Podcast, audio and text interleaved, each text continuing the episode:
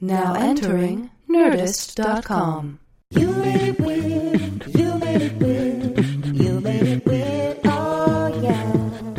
You made it weird. You made it weird. Yes, you did. You made it weird. Oh yeah. You made it weird with Pete Holmes. Yes, you did. What's happening, weirdos? I'm, I'm so thrilled that uh, Jimmy Kimmel, uh, wow, decided, uh, agreed, I should say, to do the podcast. I, I had the pleasure of meeting him uh, at Largo, uh, doing a show, uh, the monthly show. By the way, we're doing another one on the 14th in Los Angeles with Dana Carvey, Jeff Garlin, Joe Mande, myself. That's an amazing one. So if you want to come to this show, where all these great people are coming to and hanging out and performing.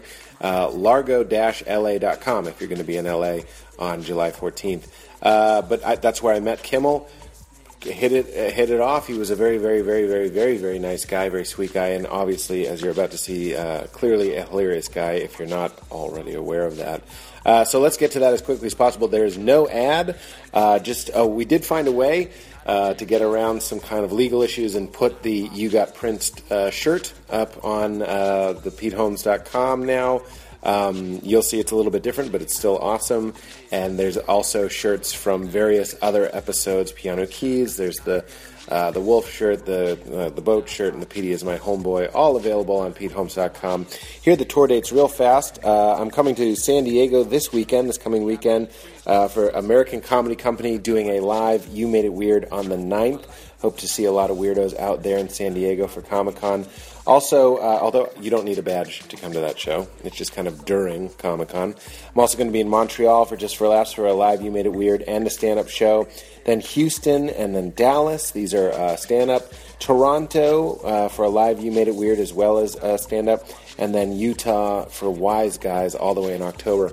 All of those are on sale now. They're all available on PeteHolmes.com, and we'll be adding more stuff soon.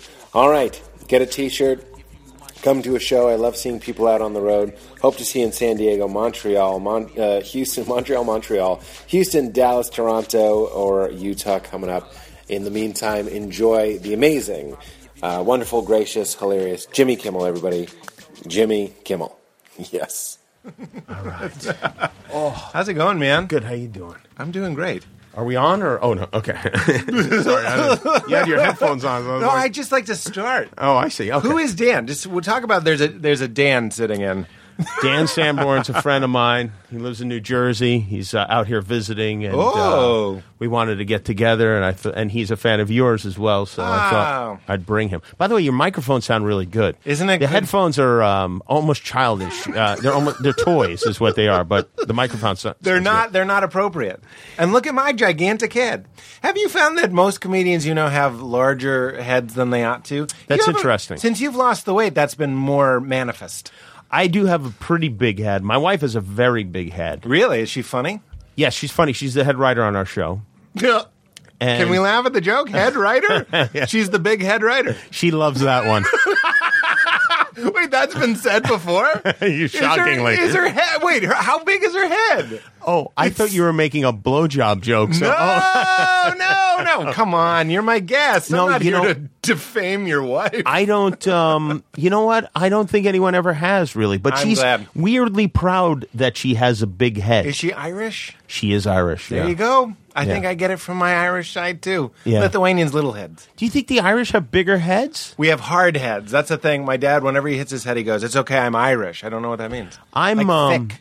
I'm like uh, I don't know, two fifths Irish or something. Are you like really? That. Yeah, Just enough. Yeah, just enough for my head to be overslapped. What percentage uh, gay are you? Well, it depends on what I'm doing. You know what? I'm gonna say more than you would guess. You know, it's funny. I have a bit on stage I do from time to time about how sexuality is a spectrum, right? And I'm trying to get. all- Sometimes it works great. Oh, are you a performer? you salty dog. You like how I wove that in? Sometimes when I'm doing sets, Jimmy, but I, I talk about that and sometimes it doesn't go well. So I, I don't mean that as a callous question. But when I asked you about being Irish, I remember I was just in New York and I went for a walk and it was the biggest gay day ever. It was the pri- it was the Pride Day. Oh, I just right. happened to be there. And of course, it was wonderful and energy was good. So I went from Irish Pride to Gay Pride, and that's where we. got You never question. feel like a bigger nerd than when there's a gay parade going I on, felt right? very square. And I also, for me, Very square. I feel like I'm missing out on something that I would like to be part of. Can I ask you something? What is it? The why can't we just kind of like I, I'm not talking about straight. This isn't a straight ter- stereotype. I'm saying you seem like my kind of guy, and I'm the kind of guy that will lean on a building on Fifth Avenue and watch the parade, and I will smile. But there's something that stops me from being like Uh, arms in the air, dancing, Yeah. cheer. I won't even go woo, even though I feel it. I felt it in my heart that NYPD went by, and I was very moved by that. Maybe we're more wa- tightly wound because we have we feel like we have to look cool or masculine or something in order to put our penises into vaginas. Right. And maybe when you're looking for other guys, that's off the table. It's like, yeah, whatever. Let's go with you know. Let's. I let's feel trade. like if there was another penis in the room, there would be more pressure to achieve an erection because Well, he has one, yeah, but or he doesn't have one. There's no pressure if you're gay, you know. I mean, then it's you know. uh, Do you feel pressure to get an erection? Absolutely, this is the burden of manhood. We achieve erections. Yeah, We I. achieve. They're achievements. It's not an achievement for me. it really isn't. I really, I'd like to call it an I actually think what you said, like leaning on buildings and trying to act cool, is that I think I'm going to hypothesize here that most men are trying to psych themselves up consistently, constantly trying to reaffirm their masculinity for when the time comes that they need an erection. No bit. yeah, I think you might be right, and I think that I find it's not just um, parades; it's um, weddings. Like everybody will be dancing. Yep. And I'm uncomfortable unless I'm really hammered or something. I won't get out on the dance floor. And then you bring into the idea that you this is permission. You're not looking for alcohol necessarily. You're looking for some sort of excuse. You understand? Like you drink a little bit. It's like the non-alcoholic beer experiment. Yeah, right. You drink the thing, and now I'm dancing at a wedding. I think I think sometimes people do that with sex. Also, it's like if I get drunk enough, I can have sex with this guy or this woman and blame it Absolutely. on the I think- a- a- a- alcohol, Is something wrong? as Jamie Foxx. Oh, it's a hip hop hit. Mm-hmm. It's a hit hop. It really was. That's exactly what it was. It's funny because uh, you know I, you're like a you're like a guy fella.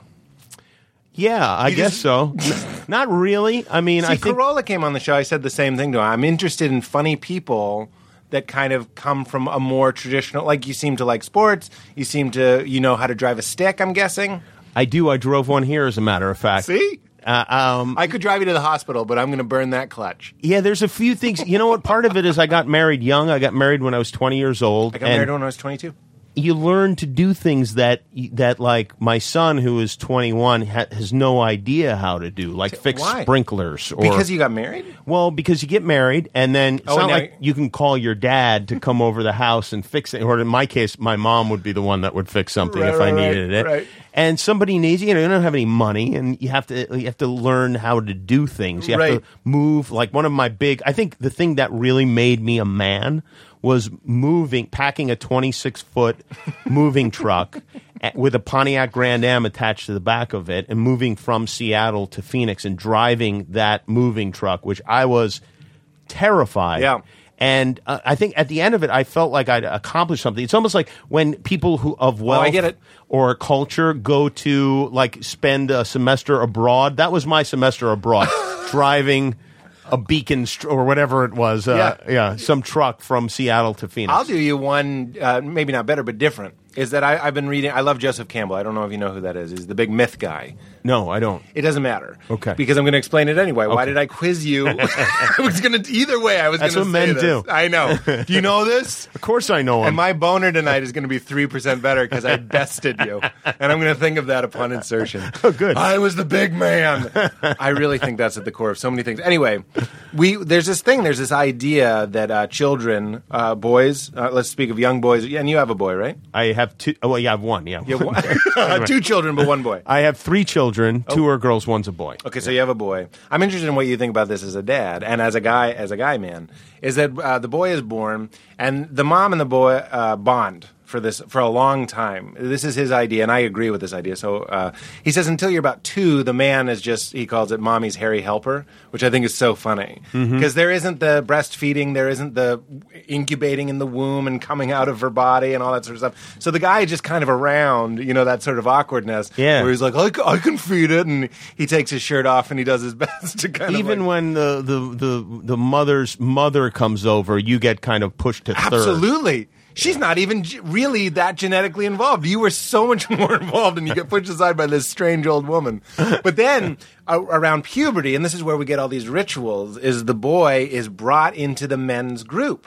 And I, I'm starting to think of what if I had a son, what would I do for this? Because you need to do something at this point. A lot of times, this is where circumcision happens. But more importantly, this is where they're taught how to hunt, and this is where they're brought into some sort of scary cave, Yeah. and it's a test. Mm-hmm. Literally, like you know, or, or you know, in uh, Star Wars is going into the woods with Yoda. I bring this up almost every episode. Well, for us, our version of that is watching s- them go into the woods with Ah, Yoda. but that's what I'm saying. Reliving your youth. That for me, that was the best. You know, when I- you know I had my daughter, and I was thrilled to have a daughter. But then when I had a son, it's like not only do I get to watch, you know, I get to buy all the toys that I never Yeah, got or that go. I had, buy them over again, Yeah, yeah, yeah. and play with them again, and really like you li- relive your own. This is childhood. dangerous for eyes. Let's get two instead of not getting it. Like this comic book store is a place I that know. I would bring my son now, and we'd both Right. go crazy. I love here. that. Yeah. I, I do that for me because I don't have any kids. I, I, I actually don't do it as much. But when I first was making a living,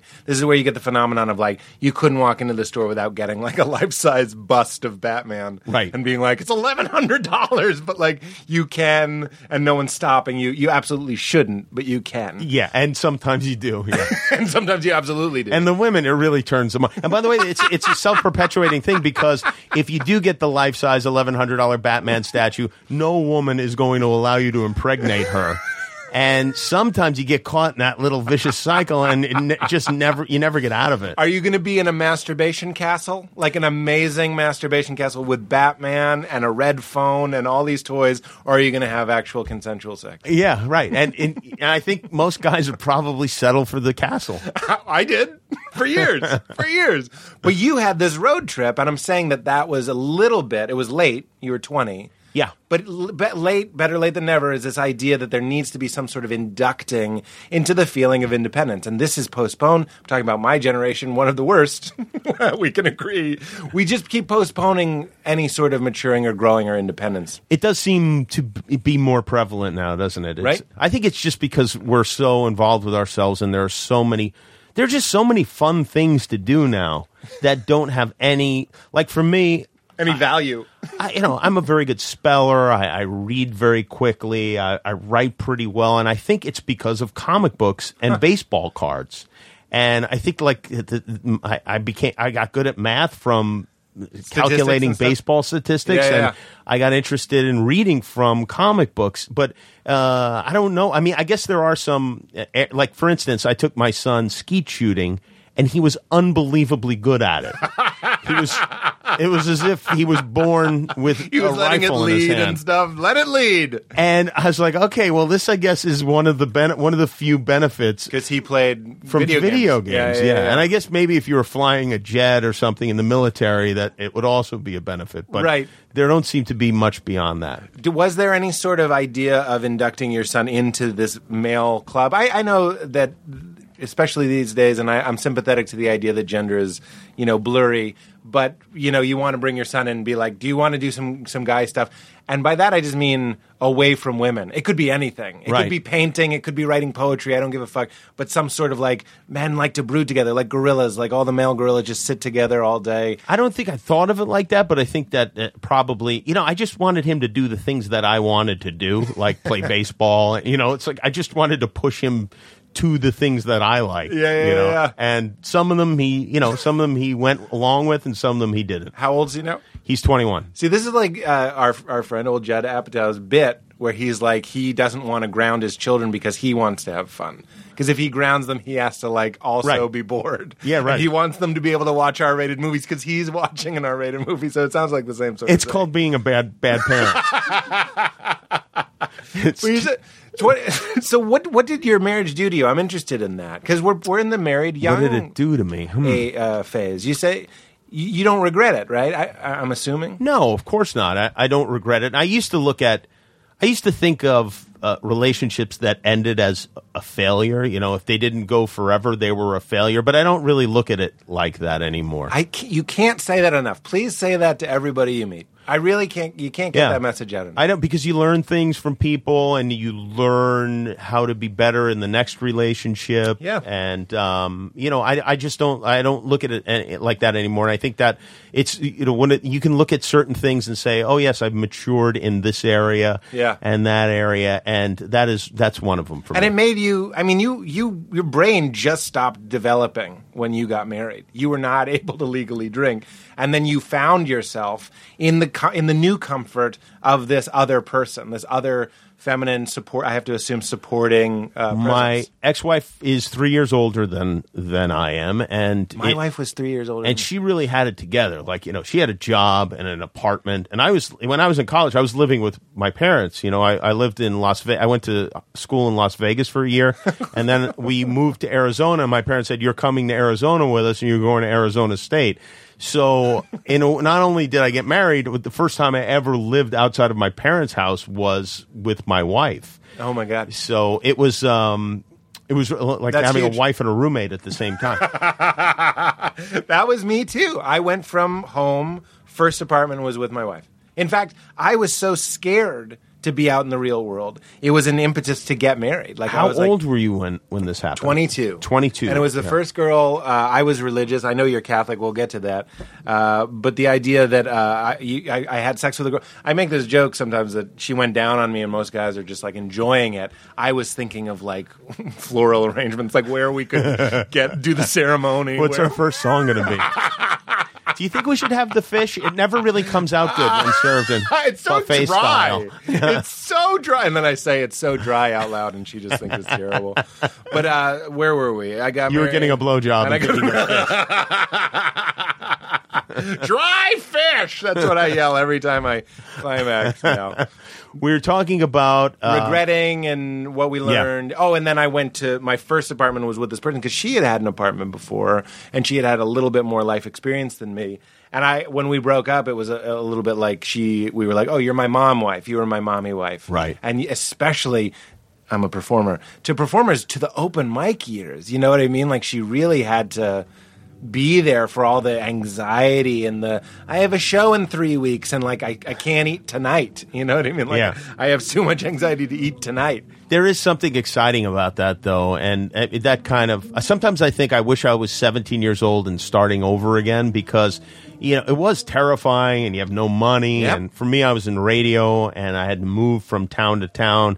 You know, this the whole this podcast thing is crazy to me because in order to get on the air, you had to answer the telephone at a radio station for Right. two years, Right. And then if you're lucky, you got a shift on Sunday, and you'd say like 27 words an hour. You know, you'd be talking over records. And the idea that you can go on and really do a show that people listen to. I mean, I suppose I could have just, I could have sat in the room and spoken to a tape recorder, but nobody. Yeah, who's going to buy it? It's your mixtape. even saying it's just there's no there's no fun to it even Right. if you're doing it if you're just doing it for fun like nobody's hearing it so. Right, right, right. And um and so I don't remember where I was too what's going on out there there's some kind of I don't know. oh there's a show downstairs When we do the evening one, sometimes we compete with something happening below us. I but see. you were saying you'd love to start over from when you were. Yeah, sometimes I feel like that. I feel like it would be fun to start over and use Of the course. internet and be able to make and you know to have a Oh, video start over camera. now. Yeah, That's really funny. because I think now it's it's it's I won't say it's easier, but the but fruit's hanging a little bit lower. I'll, I'll give you that. yeah, I mean it's like you you know you're not going to make thirty million dollars hosting a talk show ever again, Right. But you could make a hundred thousand dollars and be. 14 you know and that's awesome i mean that's Absolutely much is. better than making 30 million dollars at 50 It's also more compelling. Origin stories are always way better. Like the first Avengers movie, to bring in comic book examples, was way better than the second, just because you want to see how they get together. Yeah. Who cares how? Like your story, I have to imagine, and I don't know that much about it. I know the basics. Has to have been more interesting. It's a wonderful story. It really is. I'd love to share it. Well, it's you know it's No, mostly mean- interesting to me, but it was a struggle, and you kind of you know the whole time it's you forget to enjoy it when it's happening. I remember being unemployed and like getting fired from a radio job, and I got fired from a lot of radio jobs, and I'd have to pick up and move across the country, and it was terrible. And everybody thinks it's funny now, and I get a lot of laughs out of it, but there was n- absolutely nothing funny about it. At the Yeah. It never even occurred to me that one day this will be a funny story. it was so terrible. It was just devastating. I mean, just the packing alone made it terrible.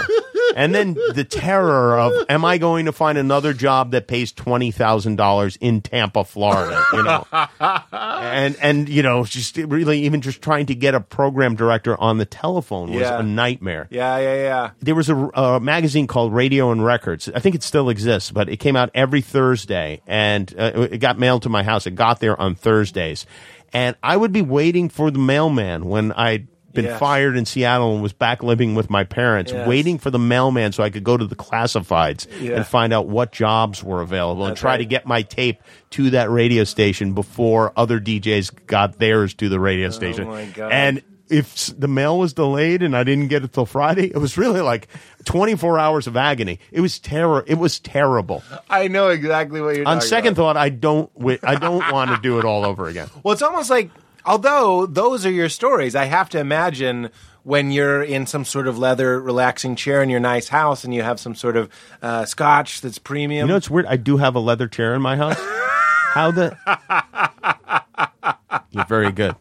and you're sipping it, and, and you're and you're and you, uh, you know the only friend of yours I know that is Carolla. But if you guys are talking about coming up or whatever, you love those. Don't they fill you with some sort of warmth? Well- Isn't that great. You d- somebody With Adam, there's no real talking. There's listening. That's my Carolla. It's pretty good. Here's the deal. Man, he, he he got a lot of uh, listeners on this podcast. Not upset, but a lot of people. Were Oh, like- did he? Yeah. Yeah, yeah. Because he's he's a different. Because he's gone speed. crazy. Yeah.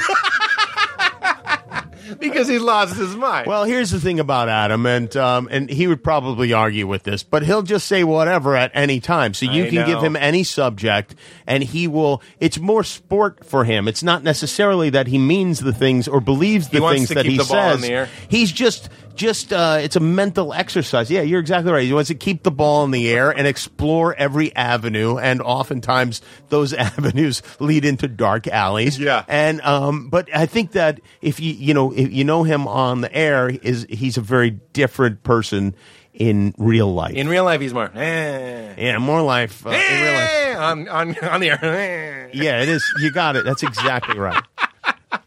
But the idea of the origin stories, I love that people got mad at you on your podcast for. I know, I know. How dare you? the one place. But you, the idea of, of, of your war stories, that's the, some, the thing that I try and impose, uh, impart to uh, young comics is, is like, you're going to love those stories. The stories of driving to some, as a stand up, some shitty roadhouse and getting heckled and people blowing smoke at you and Yeah, not making But any money. Who the hell wants to hear that stuff though? When you're, you know, when you're going through it, it's like, oh, yeah, great, good. I'm glad I'm going to love these stories one day. Uh, in the meantime, I'm bleeding. But you know what I try and I try and do, and this might sound detached, is I try and when we watch TV. If you were watching a TV show about a young uh, guy working in radio who keeps getting fired, Right. You'd be like, "This is a great episode," because a lot of things are happening. Yeah, because it's imaginary.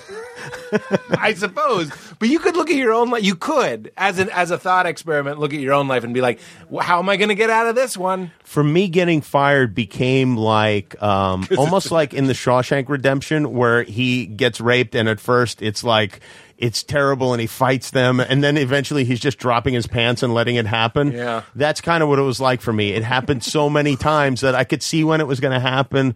And a big indicator, and I think this goes for any job, is they stop yelling at you. When they Oh. stop taking the time to yell at you, then you know that there's trouble on the horizon. I was just reading about Eric Stoltz. Uh, remember, he shot for five weeks. Back I read that too, yeah. and they and they knew they were going to let him go, but he was still shooting. I'm sure no one was yelling at him during that time. They were like, "We got it."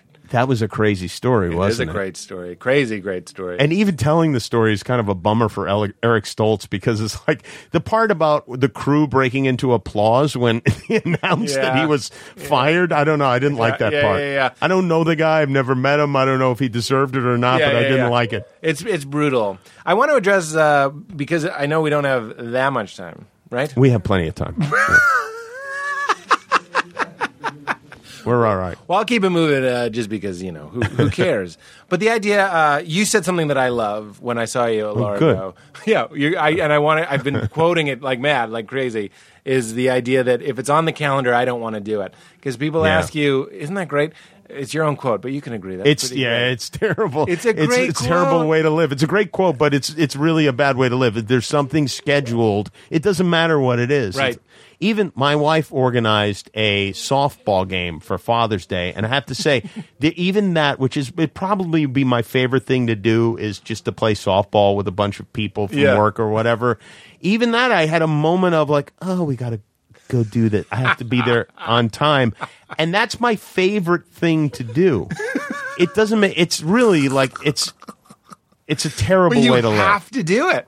Yeah. You know what it made me think of is like I hate Friday and Saturday night. I I, I really hate the, Why? the juiced up date nights. Oh, you mean being out and stuff? Oh, amateur I see. hour, go out. Right. I like staying. I, I don't have a problem with it when I'm just like staying at home or seeing a couple friends or whatever. But you, you even go to the movies and people are like, ah, that's gotta hurt. You know what I mean? That's Friday night behavior. Right. I prefer the the other nights. So that to me is is part of what you're saying is like the feeling of like it's Friday, we gotta get drunk. It's our time. I don't even like that. It doesn't matter um, if if I am somewhere. It, it, I'm occasionally pleasantly surprised, but it doesn't matter where it is. If I'm there and I have to be there, I don't want to be there. And this relates to the to the talk show. That's how somebody phrased it. They It said, you relates like to it. everything. It's Yeah. like, yeah, people, are you having fun? And I actually, I don't know how to answer the question because I don't want to bum people out and go, no, I'm not having fun. I'm at work. I mean, really, but I think every job is like that. I'm I at think work. You know, I, I'm sure baseball players who get to play baseball every Oh, day are sure. like, oh, god damn it, 11 innings. Really? Just get hit by the pitch. Let's get this over with. It's like uh, in Forgetting Sarah Marshall, where Russell Brand they ask him to sing. They're like, "He's in the audience. Let's get him up here." And as he's walking up, he goes, "This isn't fun. This is like work for me." And then he goes on stage and acts like it's fun. Yeah, right. I mean, you had Uh, to- but I'll give you another thing though. Uh, even though I, I know full well that I hate obligations, if you ask me far enough in advance, I will agree to do almost anything. Yeah, it's like, hey, you know what? On um, on December twenty eighth, I'd like to cut your little finger off. You, I'd be like. Uh, maybe we could do that in January, and I, yeah, okay, lock it down. And then January comes around, I'm like, what?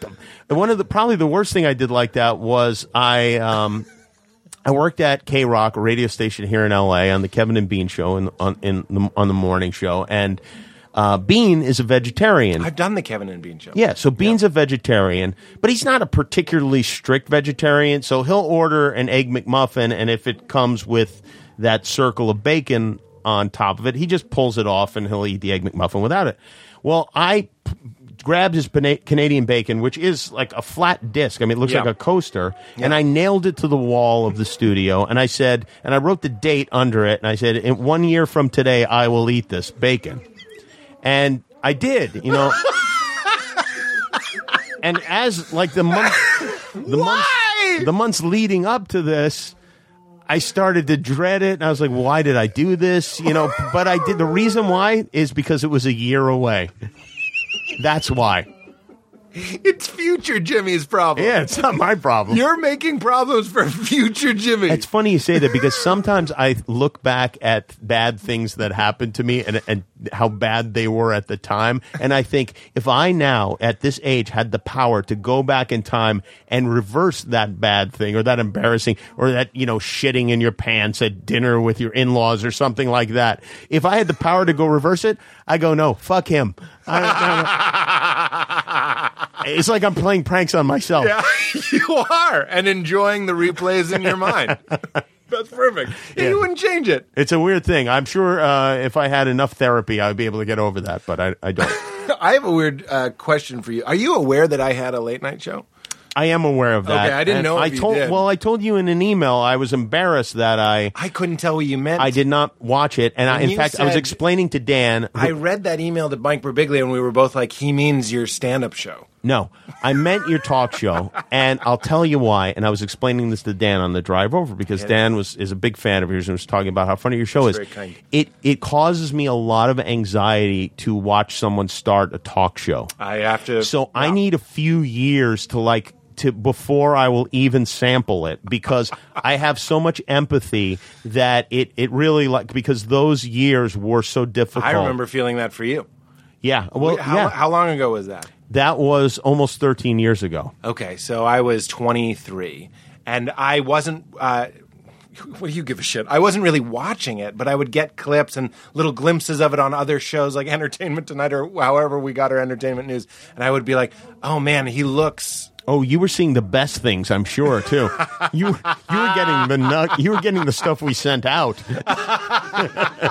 I just remember you were the first guy because you were starting. You know, I guess Conan started. When did Conan start? I guess He started way before I did. That's what I'm saying. So I was old enough to kind of know what late night was when you were starting. So you were my guy, and you were the first guy that I was like, oh, what a difficult thing. The Like, a show was. Well, thank you. Yeah. The show was. Um, that's my secret. I make it look hard. I make I make it look difficult.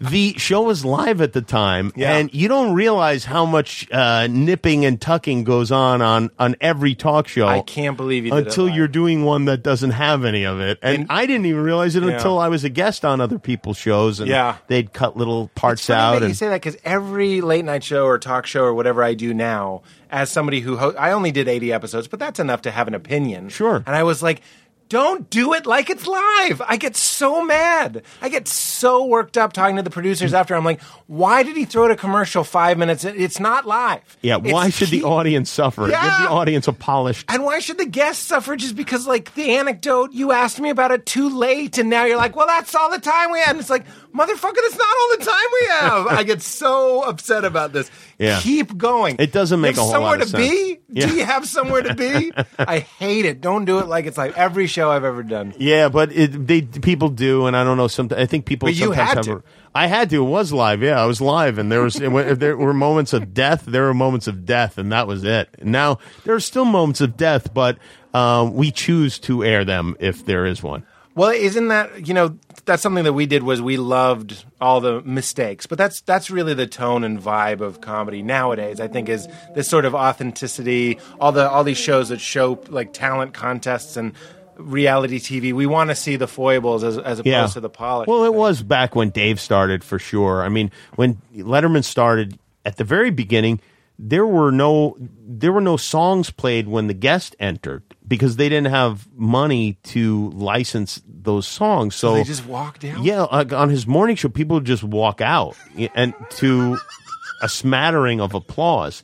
And that's fine. That's okay when you're when you're not used to the Johnny Carson show or the Mike Douglas show or whatever was on at that time. But when you're used to the other stuff, it just feels weird. It's like a sitcom without a laugh track, you know, in in the seventies. It's just the creaking floorboards of the set. You don't realize- sitting down. how much um, that you're aware of. I th- I think I think Yeah. like that's what, what like when we do a, like a fake press conference or something. I wrote like because I'm a ma- cra- I'm a ma- maniac, and we'll have new directors come in every once in a while, and they have to kind of figure out get the swing of things. I wrote like a nine page document on how to shoot a press conference. Yeah. and because what people wind up doing, which makes me crazy, and they'll do this with like commercial parodies too, is they're parodying parodies. They're parodying things that don't exist anymore. That's right.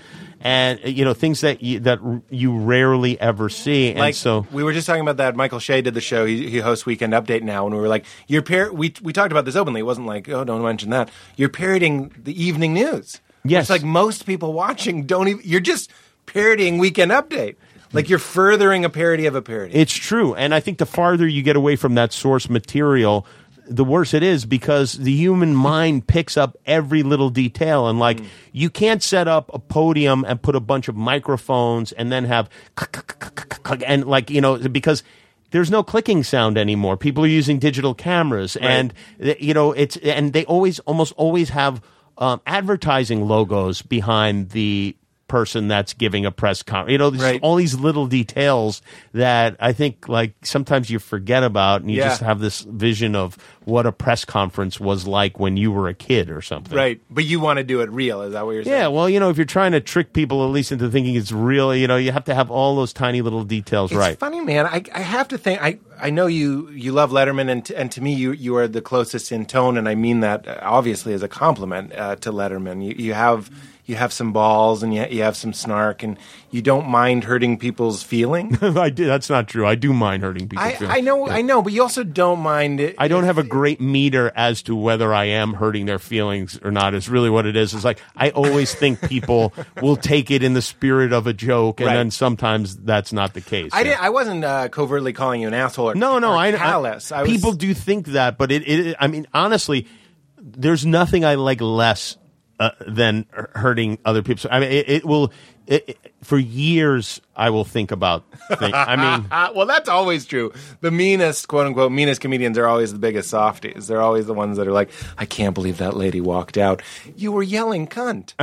you were yelling. Your closer is yelling the word cunt. I feel different though. I just feel remorse and like you know I've. Uh, you know, I really do. I like some. I mean, there are things, and I, I won't go into them because they would be re-insulting the same people. But there are people who, to this day, when they are on the show, I am triply extra nice to because I feel so bad about what That's I said funny. or what happened. You know, Right. But even uh, the the kind of like doing like prank videos, which are brilliant. I mean, they're brilliant. Even to have that in this day and age, I really think it takes a little bit of balls to do a prank. To be like, I got you. Even that People are much more sensitive. Did you see what they did to. Paris Hilton on the plane? Uh, the in Egypt, They- oh, they pulled a terrible prank on Paris Hilton. And I mean, she's not a sympathetic character, but in a way, that's you know, uh, really like if that's a person you're going to attack, it, it, I think it makes you even more cowardly in a way. It's like, sure. oh, nobody will care if I push this Oh, person no. out of a bus What happened? but they um, pretended the, they had a stunt um, pilot and pretended their plane was crashing. and everyone up. started crying. You have to see it. I don't care for that. It's not funny at all. I mean, I'm sure there are people that think it's funny, and maybe I would have thought it was funny when I was 19. Yeah. But when you watch it, it's like, wow, what is going on here? There's, you know, there's really no cleverness here. It's just a terrible just terror. thing. That's like in UHF. Remember the Weird Al movie? Yeah. On the prank show where they have a cop go to the door and be like, "Your son's dead." Yeah. And that's the prank. That's not a prank. No, it's not We're a prank. just an asshole. Everyone involved in that is just an asshole. And with that said, I'm sure there are many people who think the same thing about like like I like to do things to my aunt Chippy. She's 75 years old, and I've been doing it since I was a little kid. I used to load her cigarettes, and they would explode. and, I mean, I, I I did things to her every single time. I you know tie the cans underneath her car, and she'd drive off, and she had to pull over and get the cans off the car. And I just love doing stuff. I love her reaction, and there's nothing nice about it. I mean, there really isn't. But I also know that somewhere deep down, she appreciates it. sure. And you're not doing it maliciously. To We have a uh, close Jimmy. enough Yeah. relationship that I can do that to her. That's and right. She does get mad and she does scream at me and she'll occasionally become violent. But I, I had a, when I was about 15 years old, I decided that my real goal, if I had any goal, was to have enough money that I could paint someone's house a crazy color and then see what their reaction was when they got back from work. And luckily, I have a TV show that will pay for this sort of thing. So I was driving with my aunt Chippy. I was in Arizona and um, visiting my parents, and it was some family event, and we were driving, and she's complaining about people who come to the United States and don't learn to speak English. My grandparents came from Italy, and they learned to speak. You know, like she's going on, and I'm like, oh, please. Uh, you know, like as if she would have learned to speak English if she was in that situation. So I just I, I collect this information and I wanted to compound the the prank. So she went to work. We painted her house bright green and orange. We painted the trees. We painted everything. We painted everything. I mean, it was insane looking. And on top of it, when she came home, there were painters with paint rollers painting the trees who didn't speak any English. and one of them hands her a beer in the middle of her tirade against. and she went absolutely nuts, like you've never seen before. I mean, she went absolutely crazy. Right. And then coincidentally, in the middle of this, I happened to call her house. And and it's you know it's ridiculous. And there's no one should ever believe. I mean, no, she should have known immediately that it was me. But Yeah. she, we get her every single time, over and over and over again. It's um and She thought someone else was painting her house. there's nothing I like better than wringing an, one more drop out of a bar rag. Yeah. Like just when you think there's nothing left, you get one more, and that is what really that's what turns me on more than anything. It's like, can we do this one more time? Can can this possibly happen again? and with Aunt Chippy, it always does. I had a I did one um, where my cousin, her daughter was pregnant, and my aunt had never seen an ultrasound before, and uh, it occurred to me because we'd had an ultrasound, and I was like, "Wow, this is so amazing!" So we set up a fake ultrasound clinic, and we put video, we inserted video into the ultrasound monitor, and the baby is doing jumping jacks, and the baby is picking its nose, and she doesn't know what the hell's going on. She went she and then the baby's head is my head and my cousin Sal's head and and we walk in and she was I mean she was just like completely just mentally broken. It was great. Did she laugh? Uh, not really. No, I wouldn't say she laughed at all. No, she's not. Still to this day, she's not laughed. But somewhere in her, she knows that it's funny. That's the key. Yeah. But yeah, I mean, it was ages and ages ago. But like, I remember you interviewed uh, Eminem. I'm sure you've interviewed him a bunch of times. This is a, twice, I think. Yeah. Twice, okay. Uh, and I just remember seeing that, and that I, I think I'm basing all of that on like, oh, this guy has balls because you were kind of making fun of him, and it seems like such a such a guy that like nobody makes fun of. Yeah. Although I, I mean, in, in Correct me if I'm wrong. I'm, I'm, No. Becoming overly sensitive. I would believe me. I would love to be the um, brave, ballsy guy who says whatever he wants to anybody. But I did have a sense that Eminem uh, had a, a sense of humor, and in fact, um, I did a show called Crank Yankers, and Oh, he, he loved the show. Oh, yeah, yeah, and asked to be a part, asked to be a part of it. So we went to Detroit and we taped a bunch of calls with him, and kind of spent like the weekend with him. Oh, so wow. I did know him a little bit, and if I know you for more than an hour, I'll feel comfortable saying almost anything. Which- oh, you knew him before. Yeah, that I was before the interview. Okay, there Yeah. you go. Uh, but I, I mean, again, it, it wasn't coming off as callous. It's just a little, a little bit more.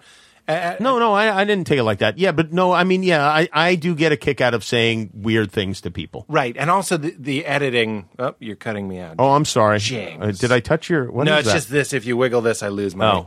my audio. Who cares? sorry. Here, play with this. I'll never touch anything again. oh, thank you. It's a coaster. I was just with my friend Josh Rubin, one of the funniest episodes of the podcast ever, and he kept going like in like as a character, he kept going, "Can I touch all this?" Which I thought was just such a funny. We're in a therapist's office. He's like, "Can I touch this? Can I touch this?" I, w- I couldn't stop laughing at someone asking for permission to, to touch things. Am I allowed? So so funny. But yeah, we were, we were also having an interesting conversation. Well, let me ask you this. The heaven hell thing. I've had some conversations with Conan. We, I, he wouldn't mind me saying that there is an element of like you're doing late night, the rigor of it. And I, I don't want to say this in an obvious way, but as someone who did it a little bit, we used to do nine episodes in a week, and, and that because we had to air. That's them. crazy. It was crazy. They're half hour, but you know, like I said, we wouldn't do them. A live. half hour show is harder than an hour show. You think so? Absolutely. Because there's more pressure and things gotta have hit to it. be yeah. You don't have that kind of you know, you know if given enough time you're gonna be funny. Right? and that's the thing that that's hard about doing a talk show segment because you're like, "Hey, I have seven minutes here to be funny. Like Right. I know for sure I can be funny in thirty minutes, but I don't know for sure that I'm going to be funny in seven. That's right. That's that's the pressure of it. So we, I knew the role, and there were days when I I'd roll into set and you park in your spot and whatever it is that that turns you on, and you get there and you're like, this is heaven. I've done it. The audience has come to me. You do new material every day. That was that's the best part. that's the best part. That's the drug of it for me. Yeah. Was when I went back to stand up, and I was doing stand up a little bit during the time. I was like, oh, I just tell the same old jokes. There's no cue cards. You know what I mean? Like, I, I liked having the cards because then you could play around and always go back if you wanted to. And that was a real adrenaline thing for me. And then there were days where you're just kind of like, oh no, like, have, have I gotten what I wished for? And it's just this sort of out of touch. Your feet are never really on the ground. The world is just kind of passing through you, sort of feeling. Does it ever feel that way for you? Yeah, sometimes you feel like you have to compromise just because you have to get the show on the air. You know, sometimes you feel like, you know, if I had another two hours, this could be really good, but Yeah. this is going to be gone tomorrow, and I need to put something on the air. it, it needs to happen. and I would be lying if I uh, told you that there haven't been times where, especially at the beginning of the show when we're live, when it was just like, this is not very good, but we have to put it on the air because it's scheduled tonight. It's funny that you said that. I wanted to ask you about. Maybe you don't want to say, but I wanted to talk about like the worst segments. I remember I did a segment for Conan. This is before my talk show, and he was like, uh, "Go to." He didn't say this. His segment producer was like, "We want somebody to go to the where the Mets play." Shea Stadium at Shea- the time or I- Citi Field? I think it was Citi Field. It seemed like it was Citi Field, and it, we weren't allowed to shoot the game. And we were also like uh, going into this big conference center. It was like some sort of I don't know anything about sports, and we thought that might be funny. It's like I don't know anything about sports, and we kind of pitched that. And then we went, and I just did. Uh, I was going for that found humor stuff. I'm just kind of talking to people, being like, well, "How do you suggest somebody who doesn't like sports enjoy a ba- uh, baseball game?" After like three hours of everyone just telling me to drink, you know what I mean? Right. We hand in this piece. They didn't air it. Like they just didn't air it. That was like my foray into late night was Conan. He never said. Nobody ever said anything. They just didn't air it. Right. Yeah. was That's a bummer. "Ugh, Do you find that it's hard, hard, much harder to do comedy outdoors?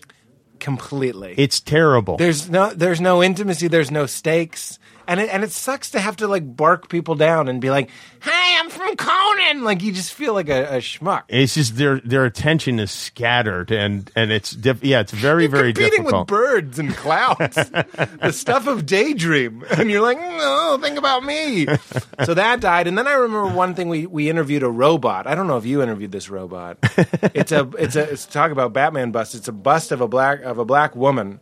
And she has like what we have for artificial intelligence, and I interviewed her. no, I, I didn't I- interview her. You should be glad. My head hurt for three days after. Why? Because of the of the literal mindfuck of talking to a robot. Oh, I see. Like if you can imagine, like I can't do an impression of me because I am human. But I was like, "How are you?" And she's like, "I am fine. What is what is up with you?" And I'm like. Not much. I'm good. Mm, Today is Wednesday. And you're like, why did you say that? And all my circuits started crossing, and I literally had a headache for three days. Couldn't watch the segment. That never aired. Yeah, well, yeah, some things just don't work, and I, I I had one that I did about a year ago, not even that long ago, where it was very elaborate. I, I had this idea that I would be a security guard for the show, and then I would go out and stand in front of the building, because people ask the security guards questions all the time, and most of the questions are about me. So I would be out there, and I had this big fat suit on, and there was a lot of latex. It took hours to put this thing on, and about ten minutes into it, I realized this is not going to work. We're not going to use one minute of this. I have no feel for whatever it is I'm supposed to be doing here. People know I'm not. Uh, what made me think people were going to think I was a real human being? I look like. I look like a hol- I look like a trick or treater, you know. You look like Robert Durst dressed as a woman. like even if they believed I was a real person, that would mean that they were crazy. So it's like it was ridiculous. So now we have footage of a lunatic talking to you. But I have to go, you know, I have to shoot several hours because it cost a fortune to make this suit and it took forever for me to get into this thing. And I can't, and I know I just should have bagged it and said forget about it, but I didn't want to set that example for the staff, you know, I just, and so I just went out there and at a certain point I just laid on the ground in the middle of Hollywood Boulevard and let people walk past me. And it was like, I thought, well, maybe something funny will happen here if I lay on the ground. And nothing funny happened. It just, I just laid on the ground, but at least I was laying down, you know. I do, I will gravitate towards if a bit is written in which I'm in bed, I will say yes to There it. you go. Because it means I can just lay down in bed. And, uh, and it, you know, a lot of the things I, I, I will, the conditions, like you see certain movies that are filmed, um, like a uh, movie made in Hawaii with a whole bunch of fun people Yeah. and you know exactly what happened there. Yeah. It's like, hey, this will be fun. We'll go to Hawaii. Yeah, yeah, yeah. As if anything good has ever been made in Hawaii. As Seinfeld said, nothing funny was Besides ever Lost, on the beach. There you go. Oh, that's true. No, that's yeah, that's a good point. And that goes back to your point. Outside, Outside is no good. Stay indoors. That's a great. That's the best message for young people. Stay indoors. Stay indoors. that's absolutely right. You were telling me something interesting. You, you, you were about Letterman. You get the feeling that he didn't want to go. I thought that was interesting. I did get the feel. Well, I think he gave that feeling. I mean, it was. I think Apparent? in the interviews that he did, it, you know, he he suddenly seemed like. I think maybe it was one of those things where. I think it was one of those things where it was a year and a half in advance, and he said, "Yeah, I'll go in a year and a half, and I'll Yeah. probably be ready then." right. And then he, he, he nailed the bacon. he did it too. He, ate the bacon. He ate the year bacon. oh my God, we need to make a new term. Oh man, Letterman ate the bacon on that one. Yeah, he got talk show trichinosis. Is what happened. I have a weird. This podcast is called "You Made It Weird." So I'm supposed to ask you like strange questions. Oh, okay. Yeah. Is the idea? And here's a strange one for you. And feel free to be like, "That's ridiculous." Let's not even talk about that. But you, one of the things that I thought was interesting when I listened to your podcast with Maron, and you've talked about this many times, is that you were obsessed with late night. yes. You had a vanity plate that said late night. You uh, back in these days, it was it was fun to find another late night fan. It wasn't as rampant as it is these days. And then you ended up becoming uh, a, a talk show host. Do you think? Feel free. Do you think there was anything? What was that? Were you setting an intention on the on a very base level, something deep in your subconscious? Were you setting a goal? Nothing mystical about that. Did you know where you were headed? Did you know what you wanted? Or do you think stars did align? Was there something kind of set in motion? That's. Uh, do you ever feel that way? No, I, d- I don't. I mean, I never set out to. I never imagined myself being a late night talk show host. I never imagined anyone being a late night talk show host other than Johnny Carson and David Letterman. I just didn't think like that. And it's funny because I knew the names of every writer on, on the show on Late Night with David Letterman. I, I knew them by face when they were in a sketch, sitting in the audience or whatever. Yeah. I knew if it was, you know, Jeff Martin or Sandy Frank or, you know, Steve Just O'Donnell. absurd, absurd. And I, but it never occurred to me that oh maybe one day you you might want to be a writer for for this show because that, occurred to you. That didn't. Even writer didn't. I just occur. thought, oh well, they're the writers. People are much, you know, your generation is much different. I, you know, that never ever occurred to me that'll be me one day. That's all us. that I could. That's somehow, you know, that they'd even like. It never occurred to me there was turnover on the staff, you know, and um, I think really the reason that I wound up with the show is because just by chance, just by my background in radio and then doing cable television shows and doing, I did football picks on um, Fox NFL Sunday. And just because I knew so much about late night television from watching it and from reading about it, that I was very good in the meeting with ABC where we talked about late night television. Yeah. They're like, this guy knows, you know, You everything. can run the show. you can run your own show.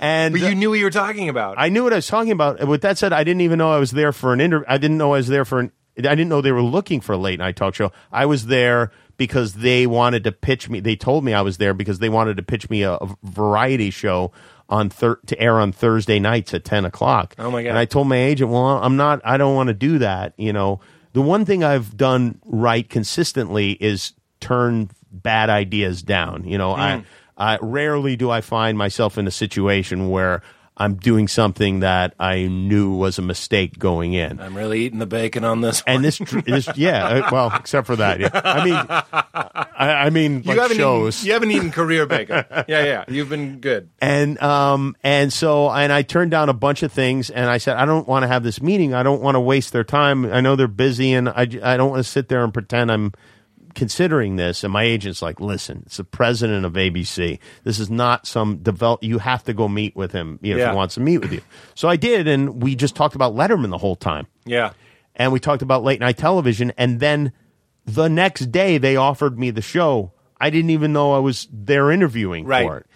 Very, very similar with me. Uh, different again. I, I always want to like belittle the show. It wasn't the same thing, but like we had meetings. I had a meeting with Conan, had a meeting with the network, all these things, and then it was like, oh, No one told you that that's what you were going to do. Yeah, there was no ruse of a, a Thursday night, uh, ten o'clock sketch show. or so they got it in their head that they wanted you to do a talk show. because then it's easier to let it go. Like you have the meeting, Yeah. and I'm like, "What's up, idiots?" And Yeah. I'm like moonwalking in the office, and they're like, "We just wanted to pitch you a ten o'clock show. let us know." But it, you know, apparently, and all we did was talk about late night too. We talked about late night, and we talked about being from Boston. yeah, isn't that something? Yeah, and it's. I guess that's the way to do it. Yeah, because then you don't have to break somebody's heart. Right, exactly.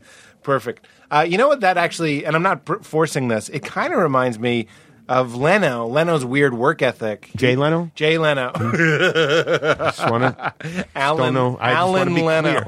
It's called communicating. you have to let the listeners in on what you're talking about. the idea that he he always worked harder so than the next guy. He, he, Yeah. he, he had this uh, story, and you know we all have mixed feelings about Leno, but the idea that he'd be in a line for some sort of open call. Someone would leave the line and he'd be like, eh, move forward without even doing anything. So here you are learning everything you can learn for the passion of it, but then that kind of hard work paying out, not in a Machiavellian sense, but like it helped you out that you, that you had kind of prepared in this way. Yeah, well, for me, it's I don't know if it's a work ethic as much as it is pure anxiety and pure fear and just really just, just dreading the silence and you know just really suffering when things go badly. Yeah. and wanting to know that even if things did go badly, that I was prepared and I'd done my homework and Yeah. I was you know I, I I'd done everything that I could do. I mean that helps to relieve some of my anxiety in general. Are you an anxious guy? Yes, Do you drink coffee? I do. Yeah. Interesting. I, I sometimes with anxious people, I'm like, do you need anything to get your heart going, or is it just general? But it's funny. I I um I do drink coffee, but I've always been very anxious, and I didn't drink coffee until probably 13 years ago. okay.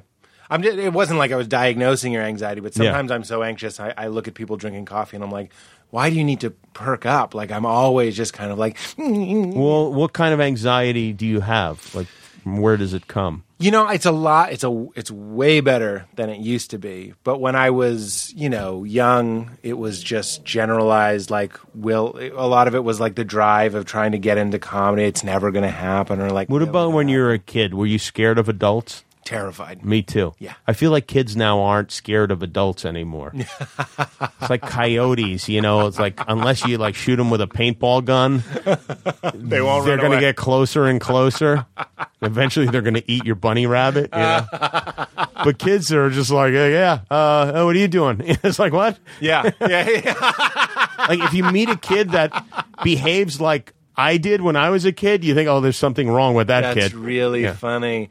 When my uh, parents would argue, not to overshare, but that's where a lot of my need to salve situations and entertain and stuff. It was like Greek gods fighting. It was like Thor. Lon- Oh, really? It might not have even been that bad. I'm not sure. I honestly don't remember. But it was just grown-ups. That's also part of why I was religious. Was grown-ups told me things. They Yeah, were like, sure. "Well, you go to hell." I was like, "Yes, sir." You know what I mean? Like this giant man with a mustache. He has hair on his face. He I was an me what- altar boy for seven years, and you know, I had.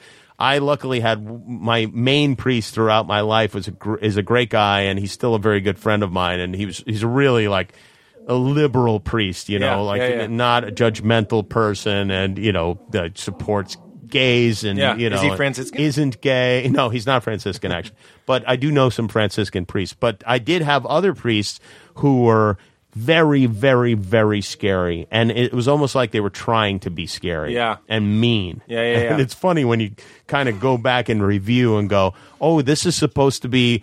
The you know we're supposed to be behaving like Jesus, and instead everyone's mean and petty and weird.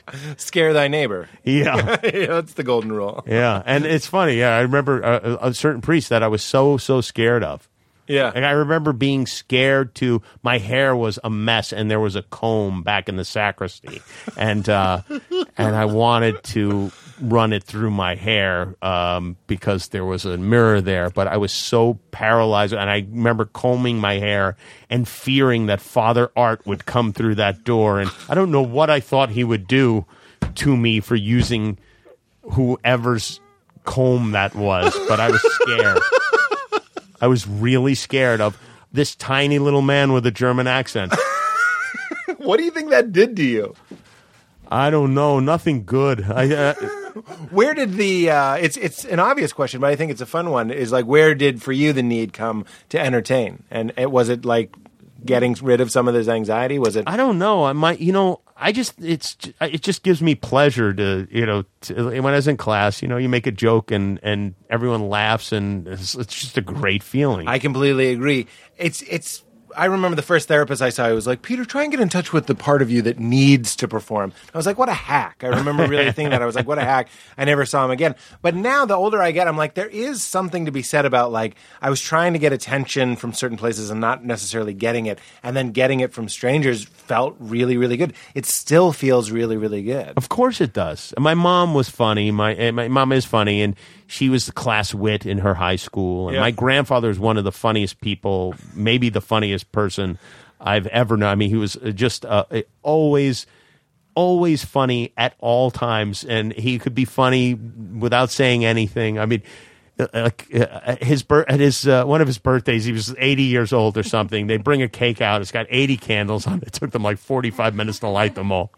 And the cake comes out, and unbeknownst to everyone at the table, he's dipped his hands in a plate of water underneath the table. And when the cake comes, instead of blowing the candles out, he had these giant hands. He puts them out with his hands, which of course results in my mother and my aunt all screaming at him, What the hell is wrong with you? You know, whatever. And I was the only one that got it and saw that he was, you know, fucking around. And I was in tears. I was laughing so hard. And everyone is yelling at him now. I mean, like the whole family is screaming at him. He's turned what should have been a lovely moment into a moment of everyone yelling at him, except I'm laughing and I'm cracking up. And he leans over and he, he sees me laughing. He goes, Take me to the hospital. Is there something? It seems like a big part of your sense of humor is this pushing towards like, why are we taking this all so seriously? I like reactions too. Uh, Yeah, well, it, that is part of it for sure. But to me, I just love reactions. I love when one of my favorite things is when you tell somebody, like I'll tell you guys, oh, wait till you meet this person. This guy, he ne- he'll go right to the craft service table and he will not stop eating the whole time he's here. And then the guy walks in and the guy goes right to the craft service table and he starts eating and that makes me laugh hysterically. It's like the opposite, you know, comedy is supposed to be based on surprise, but it's the, the predictability is what kills me. That's people who deliver when you, you know, I love that. I thought for sure you were going to twist it in some way. Nope. You just consistent delivery. When they do what I think they're going to do, it makes me laugh. that makes me so happy. when people walk in there i mean i there used there was when i was in college in vegas there was a big glass window in kind of the entryway of, of this building i had class in and I, I saw a couple of different people walk into this glass because the glass was very clean and it looked like you were just walking outside and so I would then spend all of my free time between classes sitting there waiting and watching for people to walk into the glass. And it's, it's every single time it made me die laughing. Every single time. That's so funny. That was one of the hardest times I've ever laughed in my life. Actually, seeing I was at a Taco Bell in Burlington, Massachusetts, and I was leaving with my friend, and this big biker guy, huge. We had noticed that one of the doors was locked, like permanently locked. Big bar push that you push to go in. So of course you're going to push it. And people were bumping into it kind of slow. And this guy wanted his double decker burrito so badly. And, and I was walking out and he was walking in. And this is a biker. He had like a leather vest, neck tattoo, big beard, scary guy. And he was in a huff and slammed into it. Like his face hit the glass a little bit. And I was like 15, so I just didn't I, I didn't know better, I guess, or I did, and I just laughed so hard in his face, like in his face. And you never forget those moments. I I will never forget it. My friend was so afraid he, uh, for my life that this guy was gonna like hurt me. I don't remember him even getting mad. People getting mad too. There was this. we went to this Halloween party at our church. This was me and uh, my best friend, who's now the band leader on my show, Cleto. And we were probably 14 and 13 years old. And we were, I always was a werewolf because I never like had a costume. So I just wear a flannel shirt and mess my hair up and paint my face kind of brown. And so I was a werewolf and I don't know what the hell he was, but there was a guy, and this is in the 70s, you know, there was a guy with, um, a great Darth Vader costume, and I'd never seen a person in the wild with a Darth Vader costume. This is probably like '78 or something like that. I mean, not that long And- after they came out, this guy and jumped on it. Darth Vader was still scary then. It was like you know, like I had a moment of fear when I saw Darth Vader, and this oh was a Oh, my God. big guy, a big scary guy in a Darth Vader. But Darth Vader also, I, I was suffering from diarrhea that night. and every time he kept going to the bathroom, and every time he went to the bathroom, my friend Cleto, who was really like the pranks, he really was the bad one, would go in. He'd wait till he got in the stall and got settled, and he turned the lights off so it was pitch black in the bathroom. And this guy would be like, "Hey, who the hell is that?" And Darth Vader is screaming at us, and we were. And we did it over and over again, and he would look around before he went into the bathroom, and we started to get the sense maybe he was waiting in the doorway for us, so we delayed our entry, and it was just fucking hysterical over and over again. There's nothing funnier than making somebody mad for a dumb reason. I think my favorite detail of that is Darth Vader was still scary because he is. He was scary at got the like time. a, a weird black skull face. now we've seen his his old fat head and and and he's Luke's father and stuff, and we don't think of it that way. But there was a time when he was scary. yeah. I now believe he's that. you know they have videos online where he's in the supermarket and stuff. They've kind of ruined it. You know. I don't think kids understand that anymore because they've seen like Chad Vader and they're like, oh, that's funny. And then, like, how scared are you going to be of Darth Vader when you finally get to see that movie? Not. But I was taking the cape down so he could shit. I remember being in New York City. I used to hand out flyers for stage time, right? And you'd, it would be winter and you're cold, so you'd wear like 20 layers, and then you'd have to take a shit. And you'd go in, and it would be a production. You'd be sweating. By the time an asshole made an appearance, you were sweating, and you'd lay, you'd lay down. You'd sit down on the toilet, and then immediately someone would knock on the one seater, and you're just like, even if I just get up and get dressed, he's going to be like, This is why so long?" Eskimos wear diapers. That's true. Do they? I don't know. No, I, I would have believed it. I'm going to guess no. I would have believed it. Here's another weird one for you. I'm trying to think of some questions that other people wouldn't have asked. Isn't there some sort of parallel? You got divorced. I'm also divorced. Letterman got divorced. Yeah. And then he dated his uh, head writer. yeah. And you got divorced, and then you're married to your head writer. Yeah. I mean, I mean, yeah. come on. It's funny because What's going on here? at that time when uh, it's like you're the reincarnation of Letterman while he's still alive. I'm trying to get a gap put between my teeth. His, I'm David Letterman without the respect or achievements. yeah, it is a little weird, and people, strange, right? Yeah, it's strange, and um, yeah, people kind of like made note of that, Yeah. and they love to, you know, they love to grab onto something like that, and- Yeah. and, make a big deal out of it. But you know, people meet at work. It's just how Yeah, it goes. No, I understand. I my wife uh, left me for a small Italian man named Rocco. Are you? I'm sure Oh. you've talked. For real? Yeah, no, I think that's funny. It was eight years ago. Okay, all right. It's okay. It was eight years ago. How small was he? I just say small. I'm six six, so everybody's small to me. Right, He was okay. probably average, but t- it's funny to say he was small. he wasn't a very tall guy. He was very muscular. I remember feeling very insecure about that Oh, because my wife left me for like a really muscular, like a man's guy. I bet he can drive a stick. You know? what I Yeah, mean? probably, And but I'm he- over here soft and making grilled cheese. Yeah, probably what? Yeah, but he's probably. Well, I don't want to speculate on Rocco. I mean, who knows? I was just trying to make you feel better. But people always guessed, and they still do. They go, "Was it your career? It must have been your career. It must have been that you were touring too much, or that you." Like, you be-" and I was like, I was practically open micing at that point. It's not even uh, that. Do you get that as well, where people are like, "Oh, your career start blowing up, and your wife gets uh, a little bored at home." Uh, yeah, no, yeah, I know. People kind of assume that you. Uh, it's It one has of to those be, things because for I- us it was very, really, very uh, practical. It was like we finally had enough money to get divorced. No, really? Yeah, because. Uh, we never really got along. I mean, from the beginning, we never got along. well, when I say she never got along, she, she did not like me.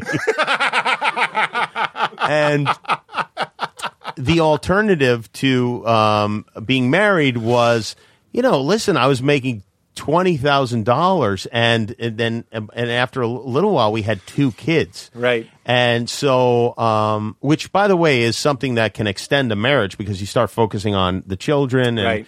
They're fun, and you know that's that becomes like, like something you have in common, Yeah, yeah. and it can it can extend a marriage for a long. You know, I was married for almost fifteen years. Oh, my God. And um and uh but at a, uh, you know really for us um or for me anyway, I don't I don't want to say what what she thought, but. I knew that if um, if we got divorced, I'd have to be living on someone's couch somewhere, you know, Right. and and there would be no place for my kids to sleep. That's interesting. So, um, So there was a practical element to it. yeah, there kind of was. yeah. You waited, and then it came together. What made it come together? what the divorce? No, I mean, what gave you the money? Was it? Oh, um, uh, doing uh, well. I got a raise at the radio station I worked worked at, and then doing um, Win Ben Stein's Money and the Man Show, and I finally accumulated a little bit of money. So she was around for that. She was, yeah, yeah, Interesting. Uh, are you still in touch? I haven't talked. yeah. We are, yeah. Oh, that's great. She sent me bacon for Father's Day. Did she nail it to anything? we'll be right back. That's called a boom jingle in radio. A boom jingle? Yeah, boom jingle. You come in with the big line, they go into the jingle. Boom jingle. Boom jingle. Boom jingle. That's right. We should have hit the jingle at that moment. That was my job at KROQ because I was the sports guy and a character on the show. And Kevin and Bean, if I felt it had been it be it was going too long, I'd be out in the hall listening to the show. I'd walk in and say something funny so they could go to the commercial. so you could be the boom jingle. I'd be the boom jingle. That's fantastic. I uh you just we need to nail this up just in case you are going to go. Uh, I, I could listen to you tell stories that make you laugh all day. I've, I've been crying the half this time. Uh, but we always talk about the meaning of life, and you can interpret that however you want. Dan knows this. Dan knows. I did, did you warn him? Not warn him. the meaning of life. But I mean, like you were raised Catholic. You're still Catholic. You still I am. I had my daughter Catholic. baptized on Sunday or Saturday, as a matter of fact. Now, okay. Well, let's start with that. And my wife was immediately she regretted it immediately when the Pope said that women can't be priests. really. yeah, she's uh that she doesn't like that.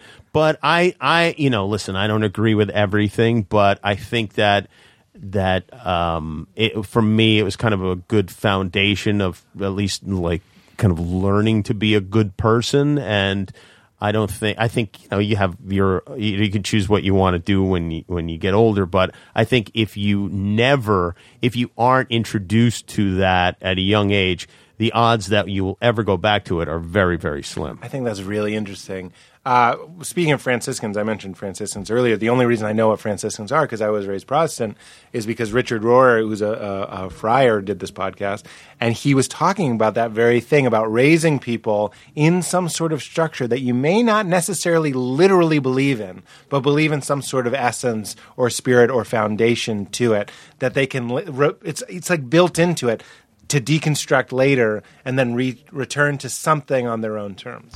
Yeah, I mean if you boil it down and I don't want to get like too serious or religious or whatever but We can talk about people slipping after this. the, just I mean listen the the there's the, Jesus summed it up and said love one another and that's it that's all there is to it and all Right. the other stuff is stuff that people you know and everybody said this is nothing not an original thought but it's all red tape and Sure. hoops and nonsense But what are we through. doing? What are we doing here? What is this? what are we doing right now No, no, no. I don't know we're in a comic book store We're doing a podcast. talking about Jesus I mean, like, do you accept reality, or do you ever just kind of go like, I reject it I'm going to fly out the window my way out I, I, I understand there's uh, physics and laws and science, and we're, we're carbon and we're these things, but like, what what is going on here? Why is there life? What is the what is the meaning for you? I'll tell you what Richard Rohr said. He said it's to humbly and proudly return what you've been given. So there's some sort of call to what is your path, what is your purpose, and then following that gives life some sort of meaning. Well, I think that's a very good answer, and I think that you know when you when you you, you meet people like that, you can't help but wonder like what would the world be like if everyone had this philosophy, if everyone thought that way, and people took care of each other and even just recycled and Yeah. you know Yeah, yeah, yeah. and like you know did, didn't take a shower for 13 minutes without thinking about the effects of Yeah. that and you know we're all guilty of this stuff i mean you know i drive a car that runs on gas and you know it makes you feel better if you get you know if you, you have a prius or something like that Right, and sure. those are all good things but you know to be really hardcore about it like ed begley jr is a guy that always impressed me i mean this is a guy who you know rarely even flushes when he shits you know he looks and, too mellow. and you know he will he will like use a computer uh, well well past its practical time period you know it'll be 30 years old and he's still got a 14.4 modem or something and he's like well you know this one still works so i add to the landfill? And you go okay asshole i'm getting a new macbook.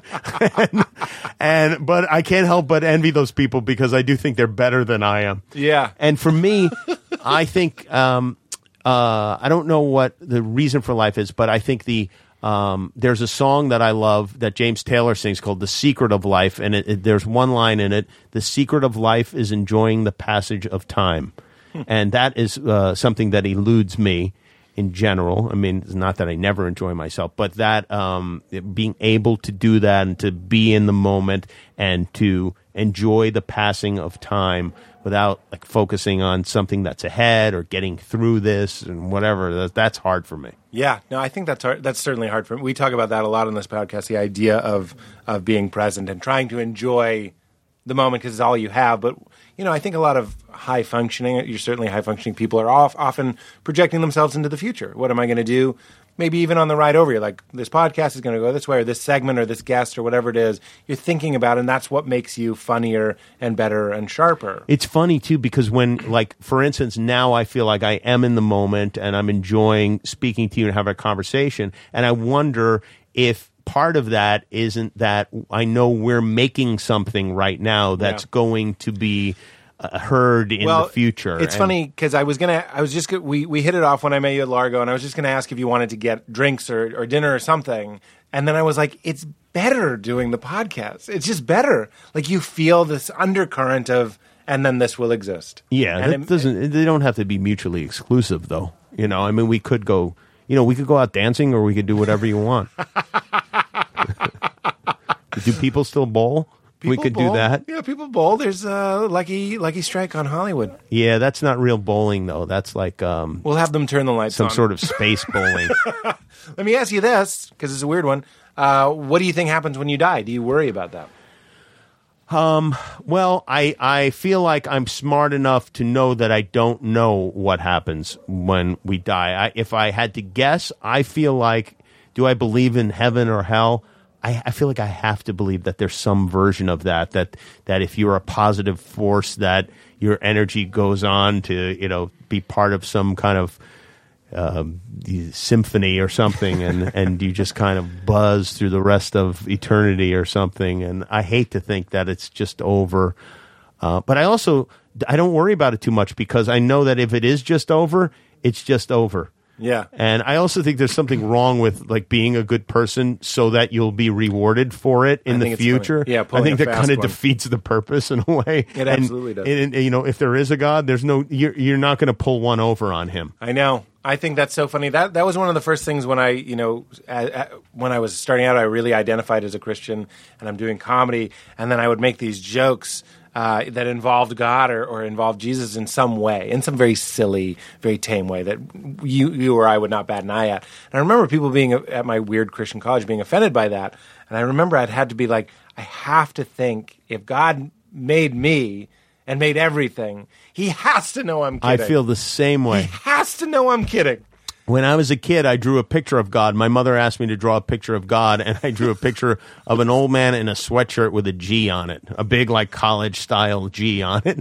And yeah, of course, you have to believe. I mean, everybody has their own version of God and Right, Jesus. right. And, and for us, he's got a sense of humor. He must have a sense of humor. He's, he's got. But what- that goes with the all-knowing thing. If we are going to talk about some sort of omnipotent lifeguard god that knows everything, he also knows that you're kidding. Yes, exactly. and appreciates it and appreciates us sharing our gifts. Yeah, yeah, yeah, yeah. and that's a silly thing. I- It's a, I think kind of a I don't know. Maybe people just don't understand or whatever. But this idea that if you use God's name in any kind of uh you know for comedy in any way, that it's somehow disrespectful. Or right. I don't agree with that at all. I really I just don't. I, I don't. I, don't know either. how I feel, and uh, you know, I know what my, uh, you know, my intentions are, and what, what you know, what lurks beneath, and um, I know when I'm doing something to be an asshole, and I know when I'm doing something to upset somebody, and um, and it's that's never the case. Right. That's interesting. Do you have? You know, it's funny. I was watching Ex Machina. Did you watch? Ex I haven't seen it yet. I'm dying to see it though. really good. It's It's, one of those movies though. I you know I would never see a movie without my wife really, unless Yeah. it's for work, and um, having a hard time rallying her for that one. I just watch it with my girlfriend. If it's any, uh, if it if it greases the She wheels a little it? bit, she really loved it. Yeah. Yeah, uh, yeah. I think it's yeah, it's got something for everybody. I don't mean to make that so obvious. Like it's a masculine movie or feminine movie. Everybody will enjoy it. Why did I bring that up? Ex Machina. Oh, she asks him. She. It's not a spoiler. She can kind of like tell when people are lying because she's a robot, and she's like, "Oh, you're projecting like discomfort, blah blah blah." And she's like, "Are you a good person?" And he's like, "Oh," he gets all weird about it. And then obviously you know, my way of participating with the film, I was, I'm like, what would I say? And Uh-huh. then I started thinking about the things that I regret. It's all like relationships and dating, and and, and that's that's the stuff. If if a girl gets involved, that's when I'm like, was I the the right guy? Capital R, capital G. Did you treat her properly? Yeah, that sort of stuff. Do you have a thing where you, um, when you break up with somebody, you feel like you're doing the worst possible Yeah. thing to them? Yeah. In Yeah. fact, because I was going to ask you, it's, it's Like, how are they going to live without me? I know the arrogance of that. It's so very. Well, it's funny. That's one of my big regrets was breaking up with a, a long term girlfriend over the phone, and that's actually what I was just thinking about when I said sex, relationships. I, I was thinking about breaking up with this girl on the phone. So it's funny that. But nowadays, though, i i- you know, because it used to be, can you believe he broke up with me over the phone? And now the phone has been replaced by text messages. So as long as you didn't text that person, the phone is almost like Phone is very taking intimate. them away for the weekend now to, to, to let them down easily. no one will relate when I'm an old man and I'm like, I broke up with a girl over the phone. They're like, You're Wow, a good man. boy. You're a bigger man than I am. What if I ask you if you're a good person? Do you have what kind of what are the areas that make you feel guilty? Um, I feel like I should give more of my money to people. Um, you know, uh, I feel, you know, I mean, I really, I, and of course I would never do this, but I feel like I should give all of my money away. And That's very Catholic. yeah, it's a very Catholic thing, right? Yeah. To think, and um, and I do feel very guilty about you know sometimes you go like, wow, this is a lot of money to spend on something, and then you drive by somebody and then you know they don't have shoes, Right. And um, so that I think I, I I would say that that's probably um, you know uh, that's probably the top one. How do how do you fi- how do you, how are you doing with money and, and fame? Like how how does that suit you? Have you ever heard Letterman's quote about fame? Did you ever hear this? I'm I don't sure know. you did. It was on Charlie Rose. He goes, "How do you like fame?" And he goes, "I love it. I love being famous. It turns the world into a small town." He's like, everybody's like, "Hey, Dave, how are you?" And he's like, "Hello." You know what I mean? I, I was shocked that he said that. Yeah, yeah, that doesn't seem like him. Although I think for me, uh, the, the part I that is the part I do like about it because I am uh, generally very shy, and I mean, I will not like I. I I failed a test in college because I was too shy to ask someone if I could borrow a pencil, so I took a zero on it. That's how shy I am, and especially you know um, reluctant to ask people for things and um, and the idea that that ice is broken with almost everyone I meet is a great relief for me. It really is. Now, of Yeah. course, sometimes it's too much, and you're like, "Oh, we, could you just leave me alone?" You know, I'm trying to eat or something like that, or I'm in the middle of a serious conversation, and you want Right. to take a picture. You know, and of course, there's that. But but um, I do like I do like that part about it. I love being able to get a reservation at a restaurant almost any time I, I want to, and um, Do you call yourself? Uh, yes, I will call myself, and I have on occasion pretended to be my own assistant. Usually, So how does that go? You go like we're all booked up, and you're like, ah, the name's Kimmel. uh, y- yeah. so I, well, you know what? My other move is I pretend to know the hostess as if we've met before, and there is a chance I do if it's a restaurant I go to regularly. I go, "Hey, it's Jimmy Kimmel. I was, you know, we're gonna co- come in. I was wondering if you have a table for Oh, four or whatever."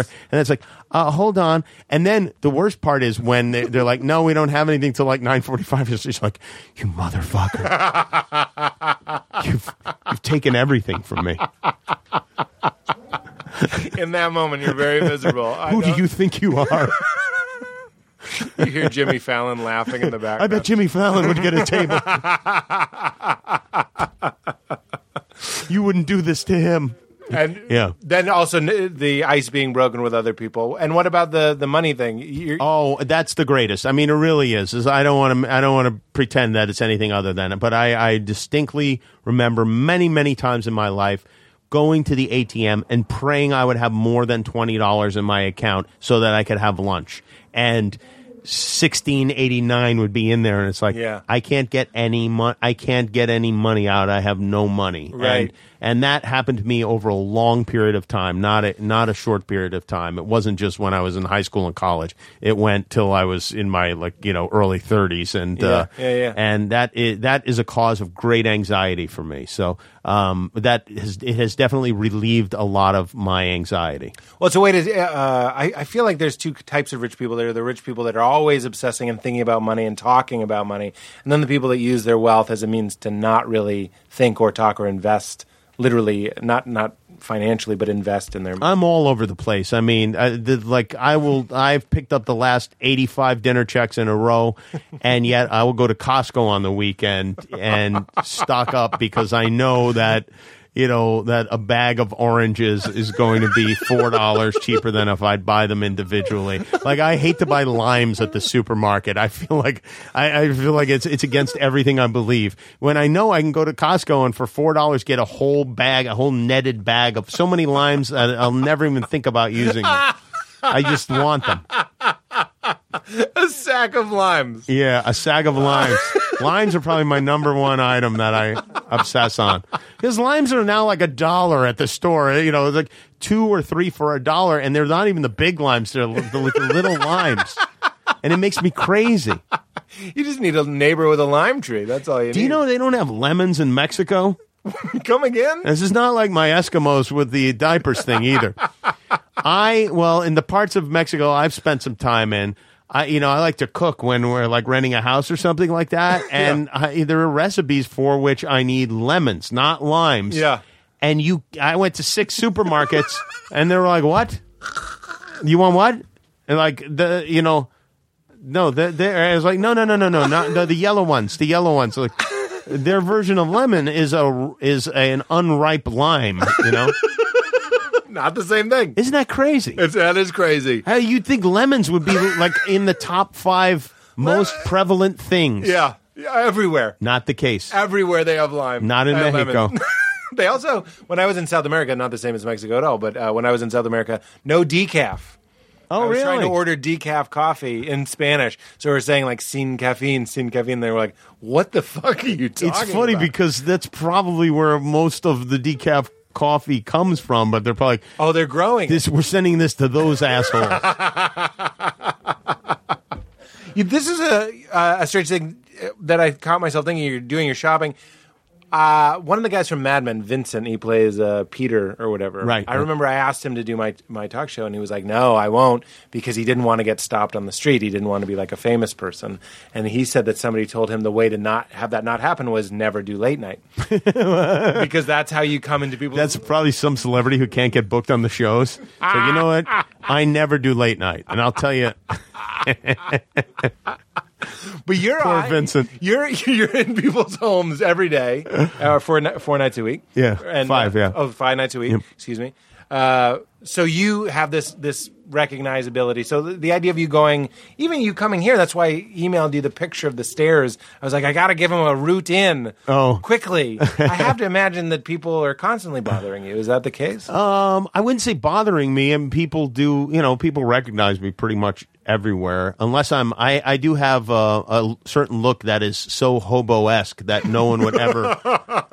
and I'm sometimes startled when people uh, like see through my. Co- I go, whoa, whoa, whoa, what? You know, as I have a hat on and glasses, and I haven't shaved, and I'm wearing, you know, like shorts from 1985, and you know, just I'm. A, I look like a disaster, but. Um, yeah, people. Yeah, people do, and, and uh, I also think that people uh, assume that I am approachable, which I, in general, am, and I'll always take a picture. I mean, unless I'm running to a plane, you know, I'll Right. always take a picture. right. Sure. Um, which is, you know, sometimes a bum, sometimes a bummer for people who are with me. You know, Right, sure. My kids are with me or something. It's like I try to do it fast, and you know, nobody can use their nobody to use their goddamn phones. I've had so many phones die the moment they're taking the Oh, picture. I'm yeah. That's never happened to me in my life. Charge your phone. I know, yeah. I'm- Charge your well. I'm obsessive about charging things. Uh, Are you? uh, yeah. Oh, yes. What do you I am. mean? Well, I just got an electric car, and the guy's like, "Okay, you know, if the charge gets below twenty percent, I'm like, the charge will never get below twenty percent because I am the guy who goes around plugging in other people's phones. I'll plug in other people's iPads. I am completely obsessed with charging. I just, last night on Amazon at one o'clock in the morning, I ordered six iPhone docks to make sure I have lightning plugs on every nightstand in my house. I'm crazy about it. I'm really Why? like Where does this come from? anxiety. I think I don't know. that well, the phone. I remember that was the the golden age of anxiety was pre cell phone. Because it's like, what if what if I'm lost? Like I, Yeah. that was a big. Now I'm remembering That the was- idea that of not was- knowing where I was going. That was an age of terror and tears. Really, Yeah, it was what terror it and was. I mean, I, I I got my mom dropped me off at the airport in Phoenix to fly to San Diego for a job interview, and I'd been out of work for quite a while. Again, and, I laugh at you being fired. and um and apparently uh wh- what wound up happening is I got there and then I I I got to the radio station and the guy couldn't do it. And I went back home like right away and um anyway, my mom was on the wrong level waiting for me. I, she was I was on arrival, she was on departure and I couldn't find her and she was oh. paging me and it was like the paging going on and this oh. and that. And by the way, I'm not a kid here. I'm, you know, I'm Yeah, you're a grown at man. this time 22 years old, and I really, I think I might have cried. I think I Yeah. might have actually cried. I've lost my car and um and been so despondent that you know uh, like you're just lost in, in a parking lot and so Yeah. mad at myself and so angry Yeah. that I have shed tears. Yep. It's t- it's And this is terrible. where plugging phones in constantly. And speaking of that, when I park in a parking garage, I'm taking photos from like 13 angles of where I park. I do that, I'm too. writing it down. Like I take like, pictures every single time. People think it's to. funny. It's like, listen, I know I when I'm there, I go, of course, I'll remember it's P5. Yeah. And, but then I know that I won't remember. Not only will it's not that I won't remember, it's I'll remember every level I ever parked on at that airport. I'm fine if it's a place I've never been to before, but when I've been someplace a lot of times, confusion sets in because I recognize everything and I don't know where to go. That is the feel. That is exactly what my anxiety was until when did cell phones show up? 22. I was 22. Ni- uh, 2001. Yeah, So well, no, well before that for sure, but yeah, I mean, everybody they were expensive. Yeah, They were I had expensive. I had t- a cell phone that was twenty minutes a month, and I would never use more than like three minutes. And one of the like I used eighteen minutes one month on one telephone call with Adam Carolla, in which I probably didn't say anything, but it was after a meeting I had that it was a terrible meeting about doing a daytime talk show uh, with this woman, and and they were like, and this is going to be a show for women, and you'll appeal to women, and I was like, oh, my wife doesn't even like me, so I don't know how that's going to go. And I called Adam and I said, "We got to do a show for men called the Man Show." And that was, and I felt like I spent 18 of my minutes on that That's telephone great. call. And at the end, Adam was like, "Yeah, all right, well, whatever. I mean, Will there sign be me up." trampolines? trampolines. That was the only idea I had for it was the trampoline. It's so funny that you say that you left a bad pitch meeting and had in that kind of frustration. That's exactly had what happened. I know it sounds too convenient to be true, No. but it is exactly what happened. Jimmy James, I was leaving a, a pitch meeting that was. uh, It, it wasn't that it was bad. It was we went into pitch. Let's say it was a cooking show. It wasn't a cooking show. And in the first two minutes of the meeting, they were like, "We don't want any more cooking shows." They just said that in the small tar- talk part of the meeting, Right. And we are like, "Uh huh," and like scrambling for other ideas. And he- on the way out, this is right after my show got canceled. Uh, uh, right on the way out, just in that sort of fr- blue ball sort of feeling of energy going nowhere. I had this like manic episode where I came up with a, a show that I'm very hoping by the time this airs, I'll know if if we're And you it. pitched it there to them at that time. I didn't pitch or it to you- them. No, it, it, was, wasn't right for that network, so I brought it somewhere else. Did but you pitch the cooking show or whatever it was anyway? since you were there to pitch it, That's brilliant. Right, I- I- how did the rest of the meeting I, go? Kept, I kept referencing it. Like, I know you don't want cooking shows, but if we did want, I mean, like a traditional kind of Julia style one camera. But I mean, you know, you don't want that. You don't want that. I think we just pulled something out of our ass. Yeah. I mean, we didn't even. I don't think we even pitched anything. It just, it just it got demoted to a general. became a general. Well, nice to meet you. Never had a general that ever led to anything. It's like I think that there's a, a certain level of executive at um, at companies in Hollywood. All they do is meet with people to make managers happy. Yeah. Because I've had some general meetings when I was you know just starting out here that.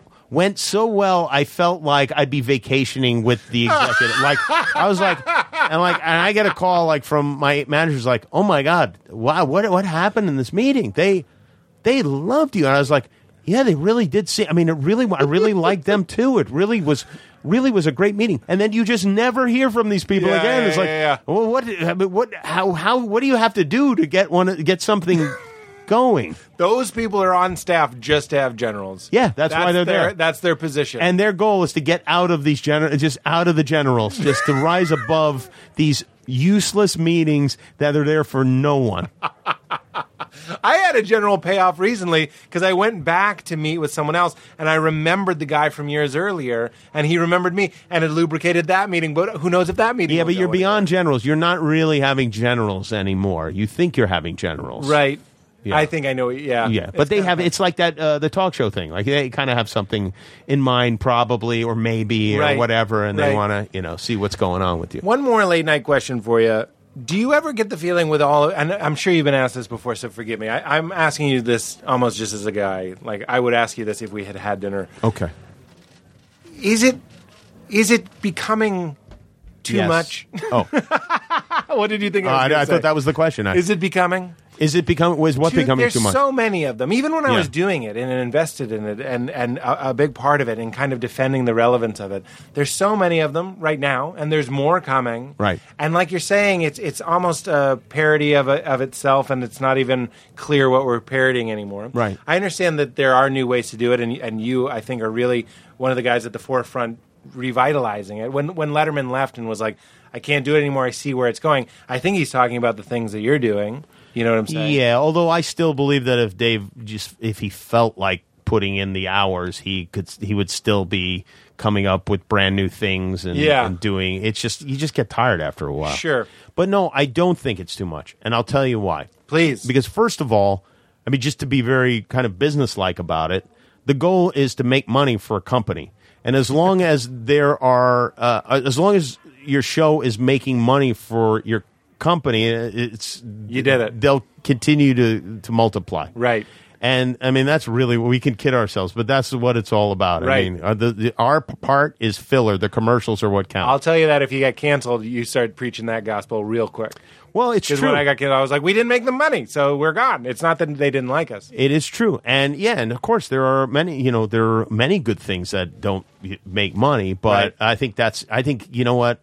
Nowadays, it's the best time because if you do something good you, and if you ha- find the right platform for it at the outset, it's almost certainly going to work Yeah. for some. You know, it may not make you a lot of money, may not be worth it, Right. but it's it's definitely going to work if it's good. Well, this know? goes back to what we were talking about at the beginning, almost how you'd like to start over now. There, there are all these resources. There is this wonderful thing, the internet connecting everybody and things having more uh, ways to get out there than ever. So it is kind of exciting, right? it's very exciting and for me one of the things that's been that's for me the most fun is helping people who i think are talented kind of you know g- do what they want to do Right.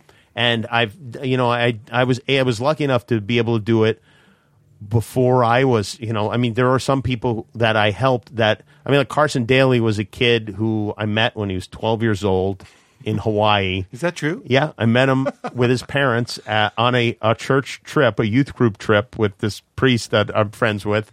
We went to Hawaii, and at the ta- we were drinking, and I was 17 years old. At the table next to me was Carson and his mom and dad, and his mom is very gregarious, and she started talking to us, and eventually we wound up at their table talking the whole time.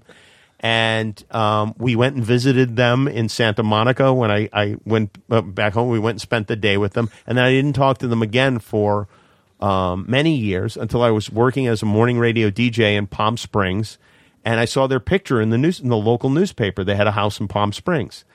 And I started talking about them on the air, and someone called and gave me their telephone number. So I called them up and I said, "Hey, do you remember me?" And they're like, "We always wondered what happened to you, you know." And and they said, "You know, come over our house." And you know, I said, "Oh, I, yeah, I'd love to," you know. And I went, and Carson was 17 now at the time, or 19 or something, 19 years old at the time, and.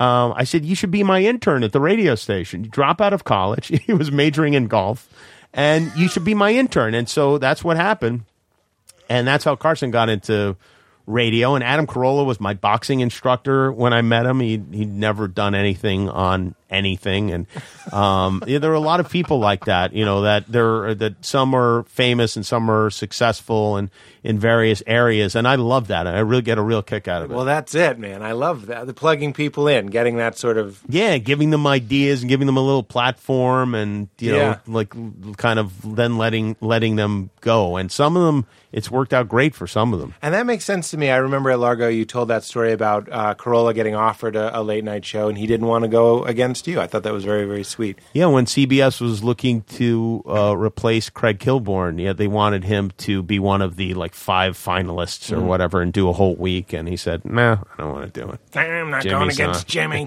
I can't do it. Broads aren't funny. Which is an act of love. It is an act of No, love. it's very, very, very sweet. I, Yeah. I took a shot at him while I was yeah. ta- talking well, about how that's sweet he is. nonsensical. He, doesn't believe that anyway. Is that true? Oh, That's of course his radio not. gimmicks. It's just that at that moment it came out of his mouth, you know. Ah! Adam extrapolates. He's an extrapolator. That's but that's the only way I can explain him. he his parents were on welfare and didn't work and didn't want to work, so he thinks that's how everyone who's poor that's that's the situation with everyone who is on welfare. you know Yeah, that's interesting. Yeah, and and and that's kind of how he he does things. Extrapolating. Yeah. Let me ask you a bunch of uh, weird questions, and, and then we'll, right. we'll wrap this up. Get you Okay. Get you on out of here. When's the last time you cried? Um, Let's see. The last time I cried, I actually was on television um, No. talking about David Letterman. Yeah, Really? yeah, yeah. Which is my nightmare, really is. And everybody goes, "Oh, it's so sweet," and you know, everybody compliments you for it and stuff like that.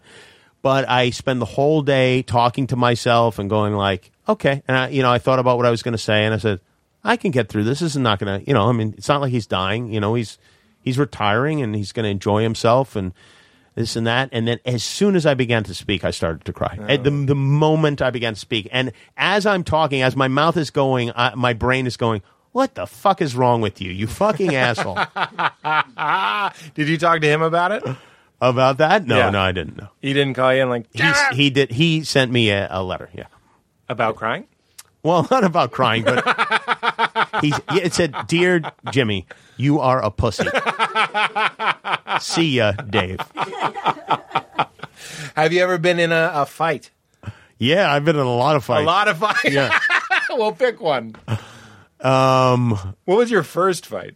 my first fight was well i grew up in brooklyn you know and we used to fight like as if it was like for fun you know but i re- the one i probably remember most vividly was um, there there were two kids around the block big kids named tommy black and eddie fahey and I had a big fighting kid names. I had a fighting shirt. I had a shirt I would put on when I knew I was probably going to get in a fight that day. Shut up. It was a brown Frankie says relax. t-shirt that was very tight fitting and it was very stretchy and and I knew because my I knew my mother I didn't want my mother to know I was fighting and I knew if I got blood on it that it would not show through. Shut up. But I remember um, these big kids from around the block. They would come over. I had a friend named Mark, and they would beat the shit out of us all the time. And and it And never when, you- occurred when you to me say that, like punches to the face. Are punches to the face happening? worse than punches to the face, pinning you down, grabbing you by the hair, and banging your head against the cement, kind of thing. And I remember it was snowing once.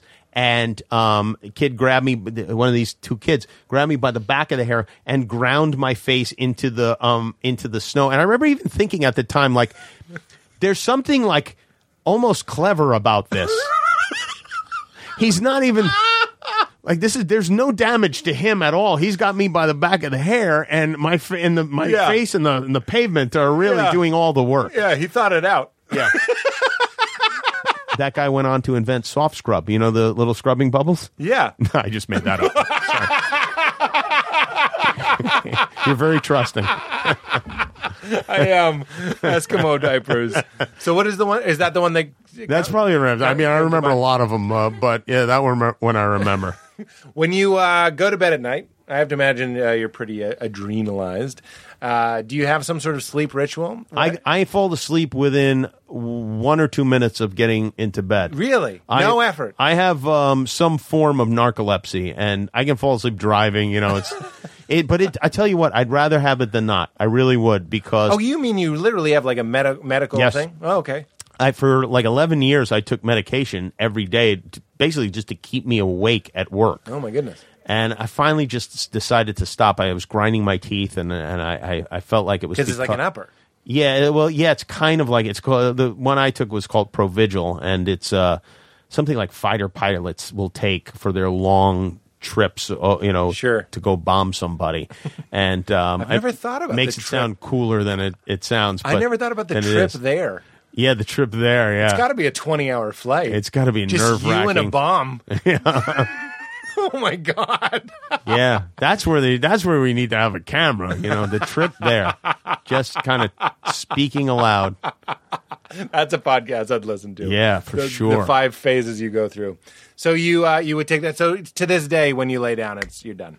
I go right out. I think that's great. after 9-11 um, i hosted the comedy central roast of hugh hefner and adam carolla was one of the uh, roasters and this was right after i mean it was like one of the first like things uh, in new york it was like the first big entertainment event after 9-11 i think it was like the first it was the first day you could fly to new york Oh. after 9-11 and we got on a flight at, at 6 a.m and adam and i were at the airport and i was very keyed up and i said listen, we got to make a, a pact here because we're sitting in first class. And I said, if we see any sign of anything, we have to act, we have to pounce. And, and Adam was a boxing instructor, so I'm really like thinking you have to pounce. But um, I was like, we have to pounce on, even if we get stabbed or whatever, because I feel like that window right at the top is the only chance that we have to save the plane and to, to Right. even if we wind up getting stabbed or something. And Adam's like, Jesus, uh, yeah, okay. He's like, you know, he, he wasn't like worried like I was. So we get on the plane, and it is very solemn and very tense. I mean, it is very tense on the plane. We're flying to JFK, and um, we sit down, and you know, I am uh, r- r- just ready to leap on somebody, you know. yeah. And I remember all around that time, you'd think everybody would think, "What Yeah. would you do?" Dane Cook actually had a bit about. Uh, I remember because it was something I had thought and made me laugh really hard. He was like, "I'd snap a CD in half. That's how I'd get something sharp Yeah. To attack somebody." So like, I'm sitting upright, and um, and Adam is now also very keyed up. And before the plane started to move, Adam looks over at me, and I am sound asleep against the window, out cold.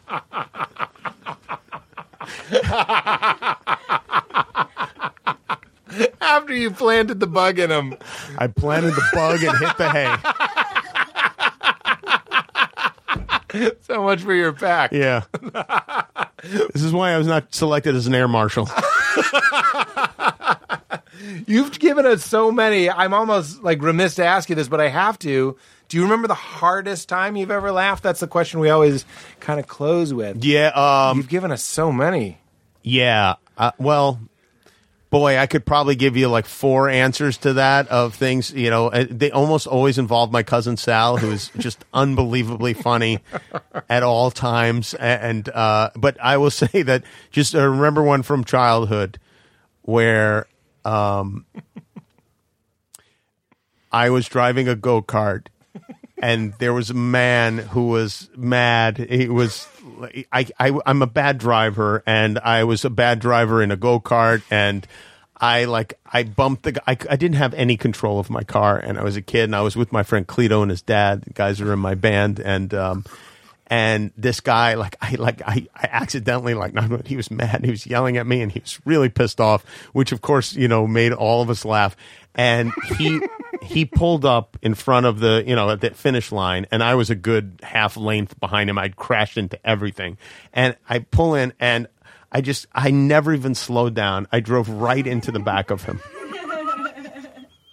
and and like with like my friend Cleto and his dad and I almost they almost had to call an ambulance to take us off of the track because we were laughing so hard that you know it was one of those things where like it starts to become painful and it's it becomes like like oh, okay enough already but that's one of them a lot of them have happened in church uh, you know Church laugh. Church laughs is are a really good. special thing. funeral laughs are crazy When Zach Galifianakis did this podcast, he told the story of like an Easter Sunday, and they're lighting everybody's candle.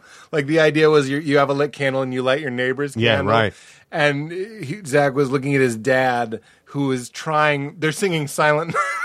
Singing Silent Night, and the whole time he's not even enjoying it. He's just trying to get his goddamn candle lit, and as soon as he gets it lit. Everyone blows it out. Like the song ends and they blow it out. That like the candle part is done, and he finally gets it. He like he just wept. Church, church laughter is some of the best laughing.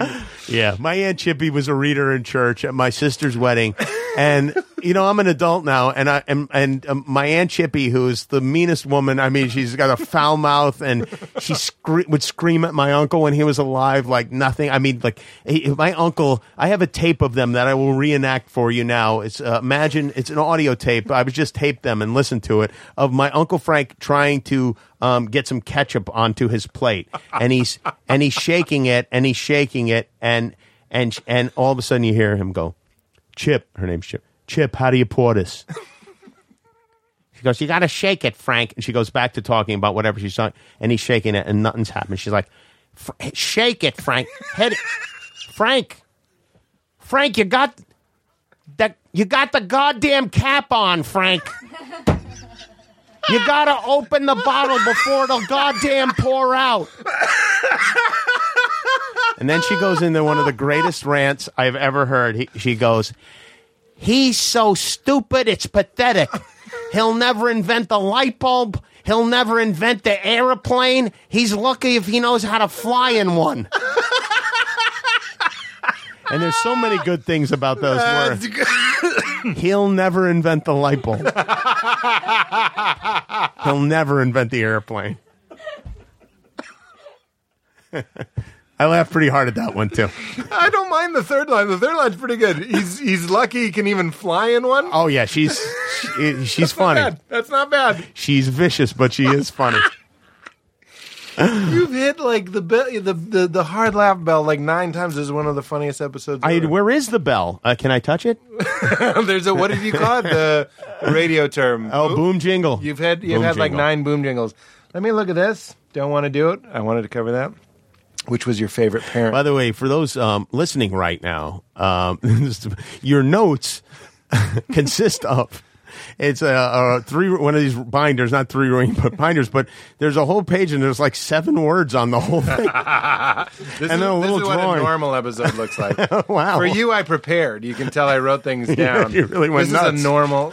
This one just says Borat family in provolone. DMV, Pasadena DMV. I wanted to tell somebody that the DMV isn't that bad. I went to one in Pasadena. yeah, you know what? In certain places, it's not that bad. yeah, but they set a pretty low bar as what happens, and you go into one where people are friendly, and you're like, wow, It's- they're not that bad. It's Yelp. Is it? It's Yelp. They're yelping the DMV. You have a way to fight back. You can give them a one star and they get fucking chewed out by I don't know the state. I don't know. I'm a Yelper, and by the way, I almost exclusively use it for places that I hate, and, which I know is terrible. But but they- they force you to write like a five line review. I would like to give a place just a five star rating and say great food, great service, great. You And- have to do five. Oh yeah, they make you like write a par. It's like homework. It's crazy. There's like it's the opposite of Twitter. It's like there you must have at least 140 characters, or we're not posting this. And um, but I will say it's funny because I have a television show, and I'm of course completely anonymous uh, on Yelp, but. There's no greater thrill than when somebody l- like favorites your little Yelp review You can get a Yelp review. some saved? cupcake shop or something Oh. that wronged you. Yeah, you get a little. And I have to say, I get a real kick out of it. I'm going to start doing that now. Here's a weird one. Which who was your favorite parent? Um. Wow, yeah, that's you know what? That's funny. That my cousin Sal, when he was a kid and he's uh, a lunatic, once would not let me go to sleep until I answered, "Who would I rather died first, my mother or my father?" and by the way, he was like nine years old at the at the time. I was like thirteen, and he would not let me go. but um, uh, you know what? They um, who's my favorite parent? I, it depends. It really depends. Like, who would I rather spend a month with on an island? Yeah, sure. M- m- probably my father. Who do I probably have a deeper attachment to? Probably my mother. Interesting. You know. But you like you have a chumminess with your dad, or or, or an ease with your dad. Yeah, well, we talk. We don't, you know. My mom likes to really get into like deep stuff, and my dad is like, like I fought it. You know. My dad will send me a. Uh, my dad sends pictures of his shits to me sometimes. He does. yes, and he told me a great story that I don't even know if he realizes how great it was about being at work and they have these big industrial toilets that like you know suck your colon down the thing you know they're those powerful like Yeah. Like you you know you could like lose you could have a like a miscarriage in one of these and not even know you were pregnant. And my dad um my dad uh got his iPhone ready because he knew the moment he lifted his ass off the toilet seat The it was automatically going to flush. And he knew there was something great in there and he wanted to take a picture. So he got his phone ready and whirled around and just missed it. And he was very he was really upset At least he didn't go for between the legs. he could have done the between the legs and gotten part of it. Yeah, well, yeah. Well, he's class. He's got a lot of class. I He's a classy guy. He's a classy guy. Well, do you feel good? I feel great. I feel good. I feel very satisfied. I feel like we enjoyed the passage of time. we we did enjoy the passage right, of time. and that's the secret of old life. It is the secret of life, and there's something about a small room. And I even I, I say I even enjoyed Dan being here because I objected to a, a witness. Yeah. No. By the way, I was impressed by that because it, you know uh, it's, it's it shows a real level of professionalism. But I also couldn't let Dan roam around a comic book store for two hours. I I meant it when I said it was up to you, and, Dan was a lovely. His uh, his energy was good. it was good, right? I Yeah. didn't. I felt only See good. I don't hang around with assholes. No, you're doing all right. All right. Um, uh, and we end the podcast with the guy saying, "Keep it crispy." It's just the thing. We Keep do. it crispy. You, you did it. Keep it crispy. Thank you, Jimmy. All right. Thank Did a good you. job. 850. I'm so crispy. I'm so crispy. My ice game make you haters wanna get me. Now leaving Nerdist.com.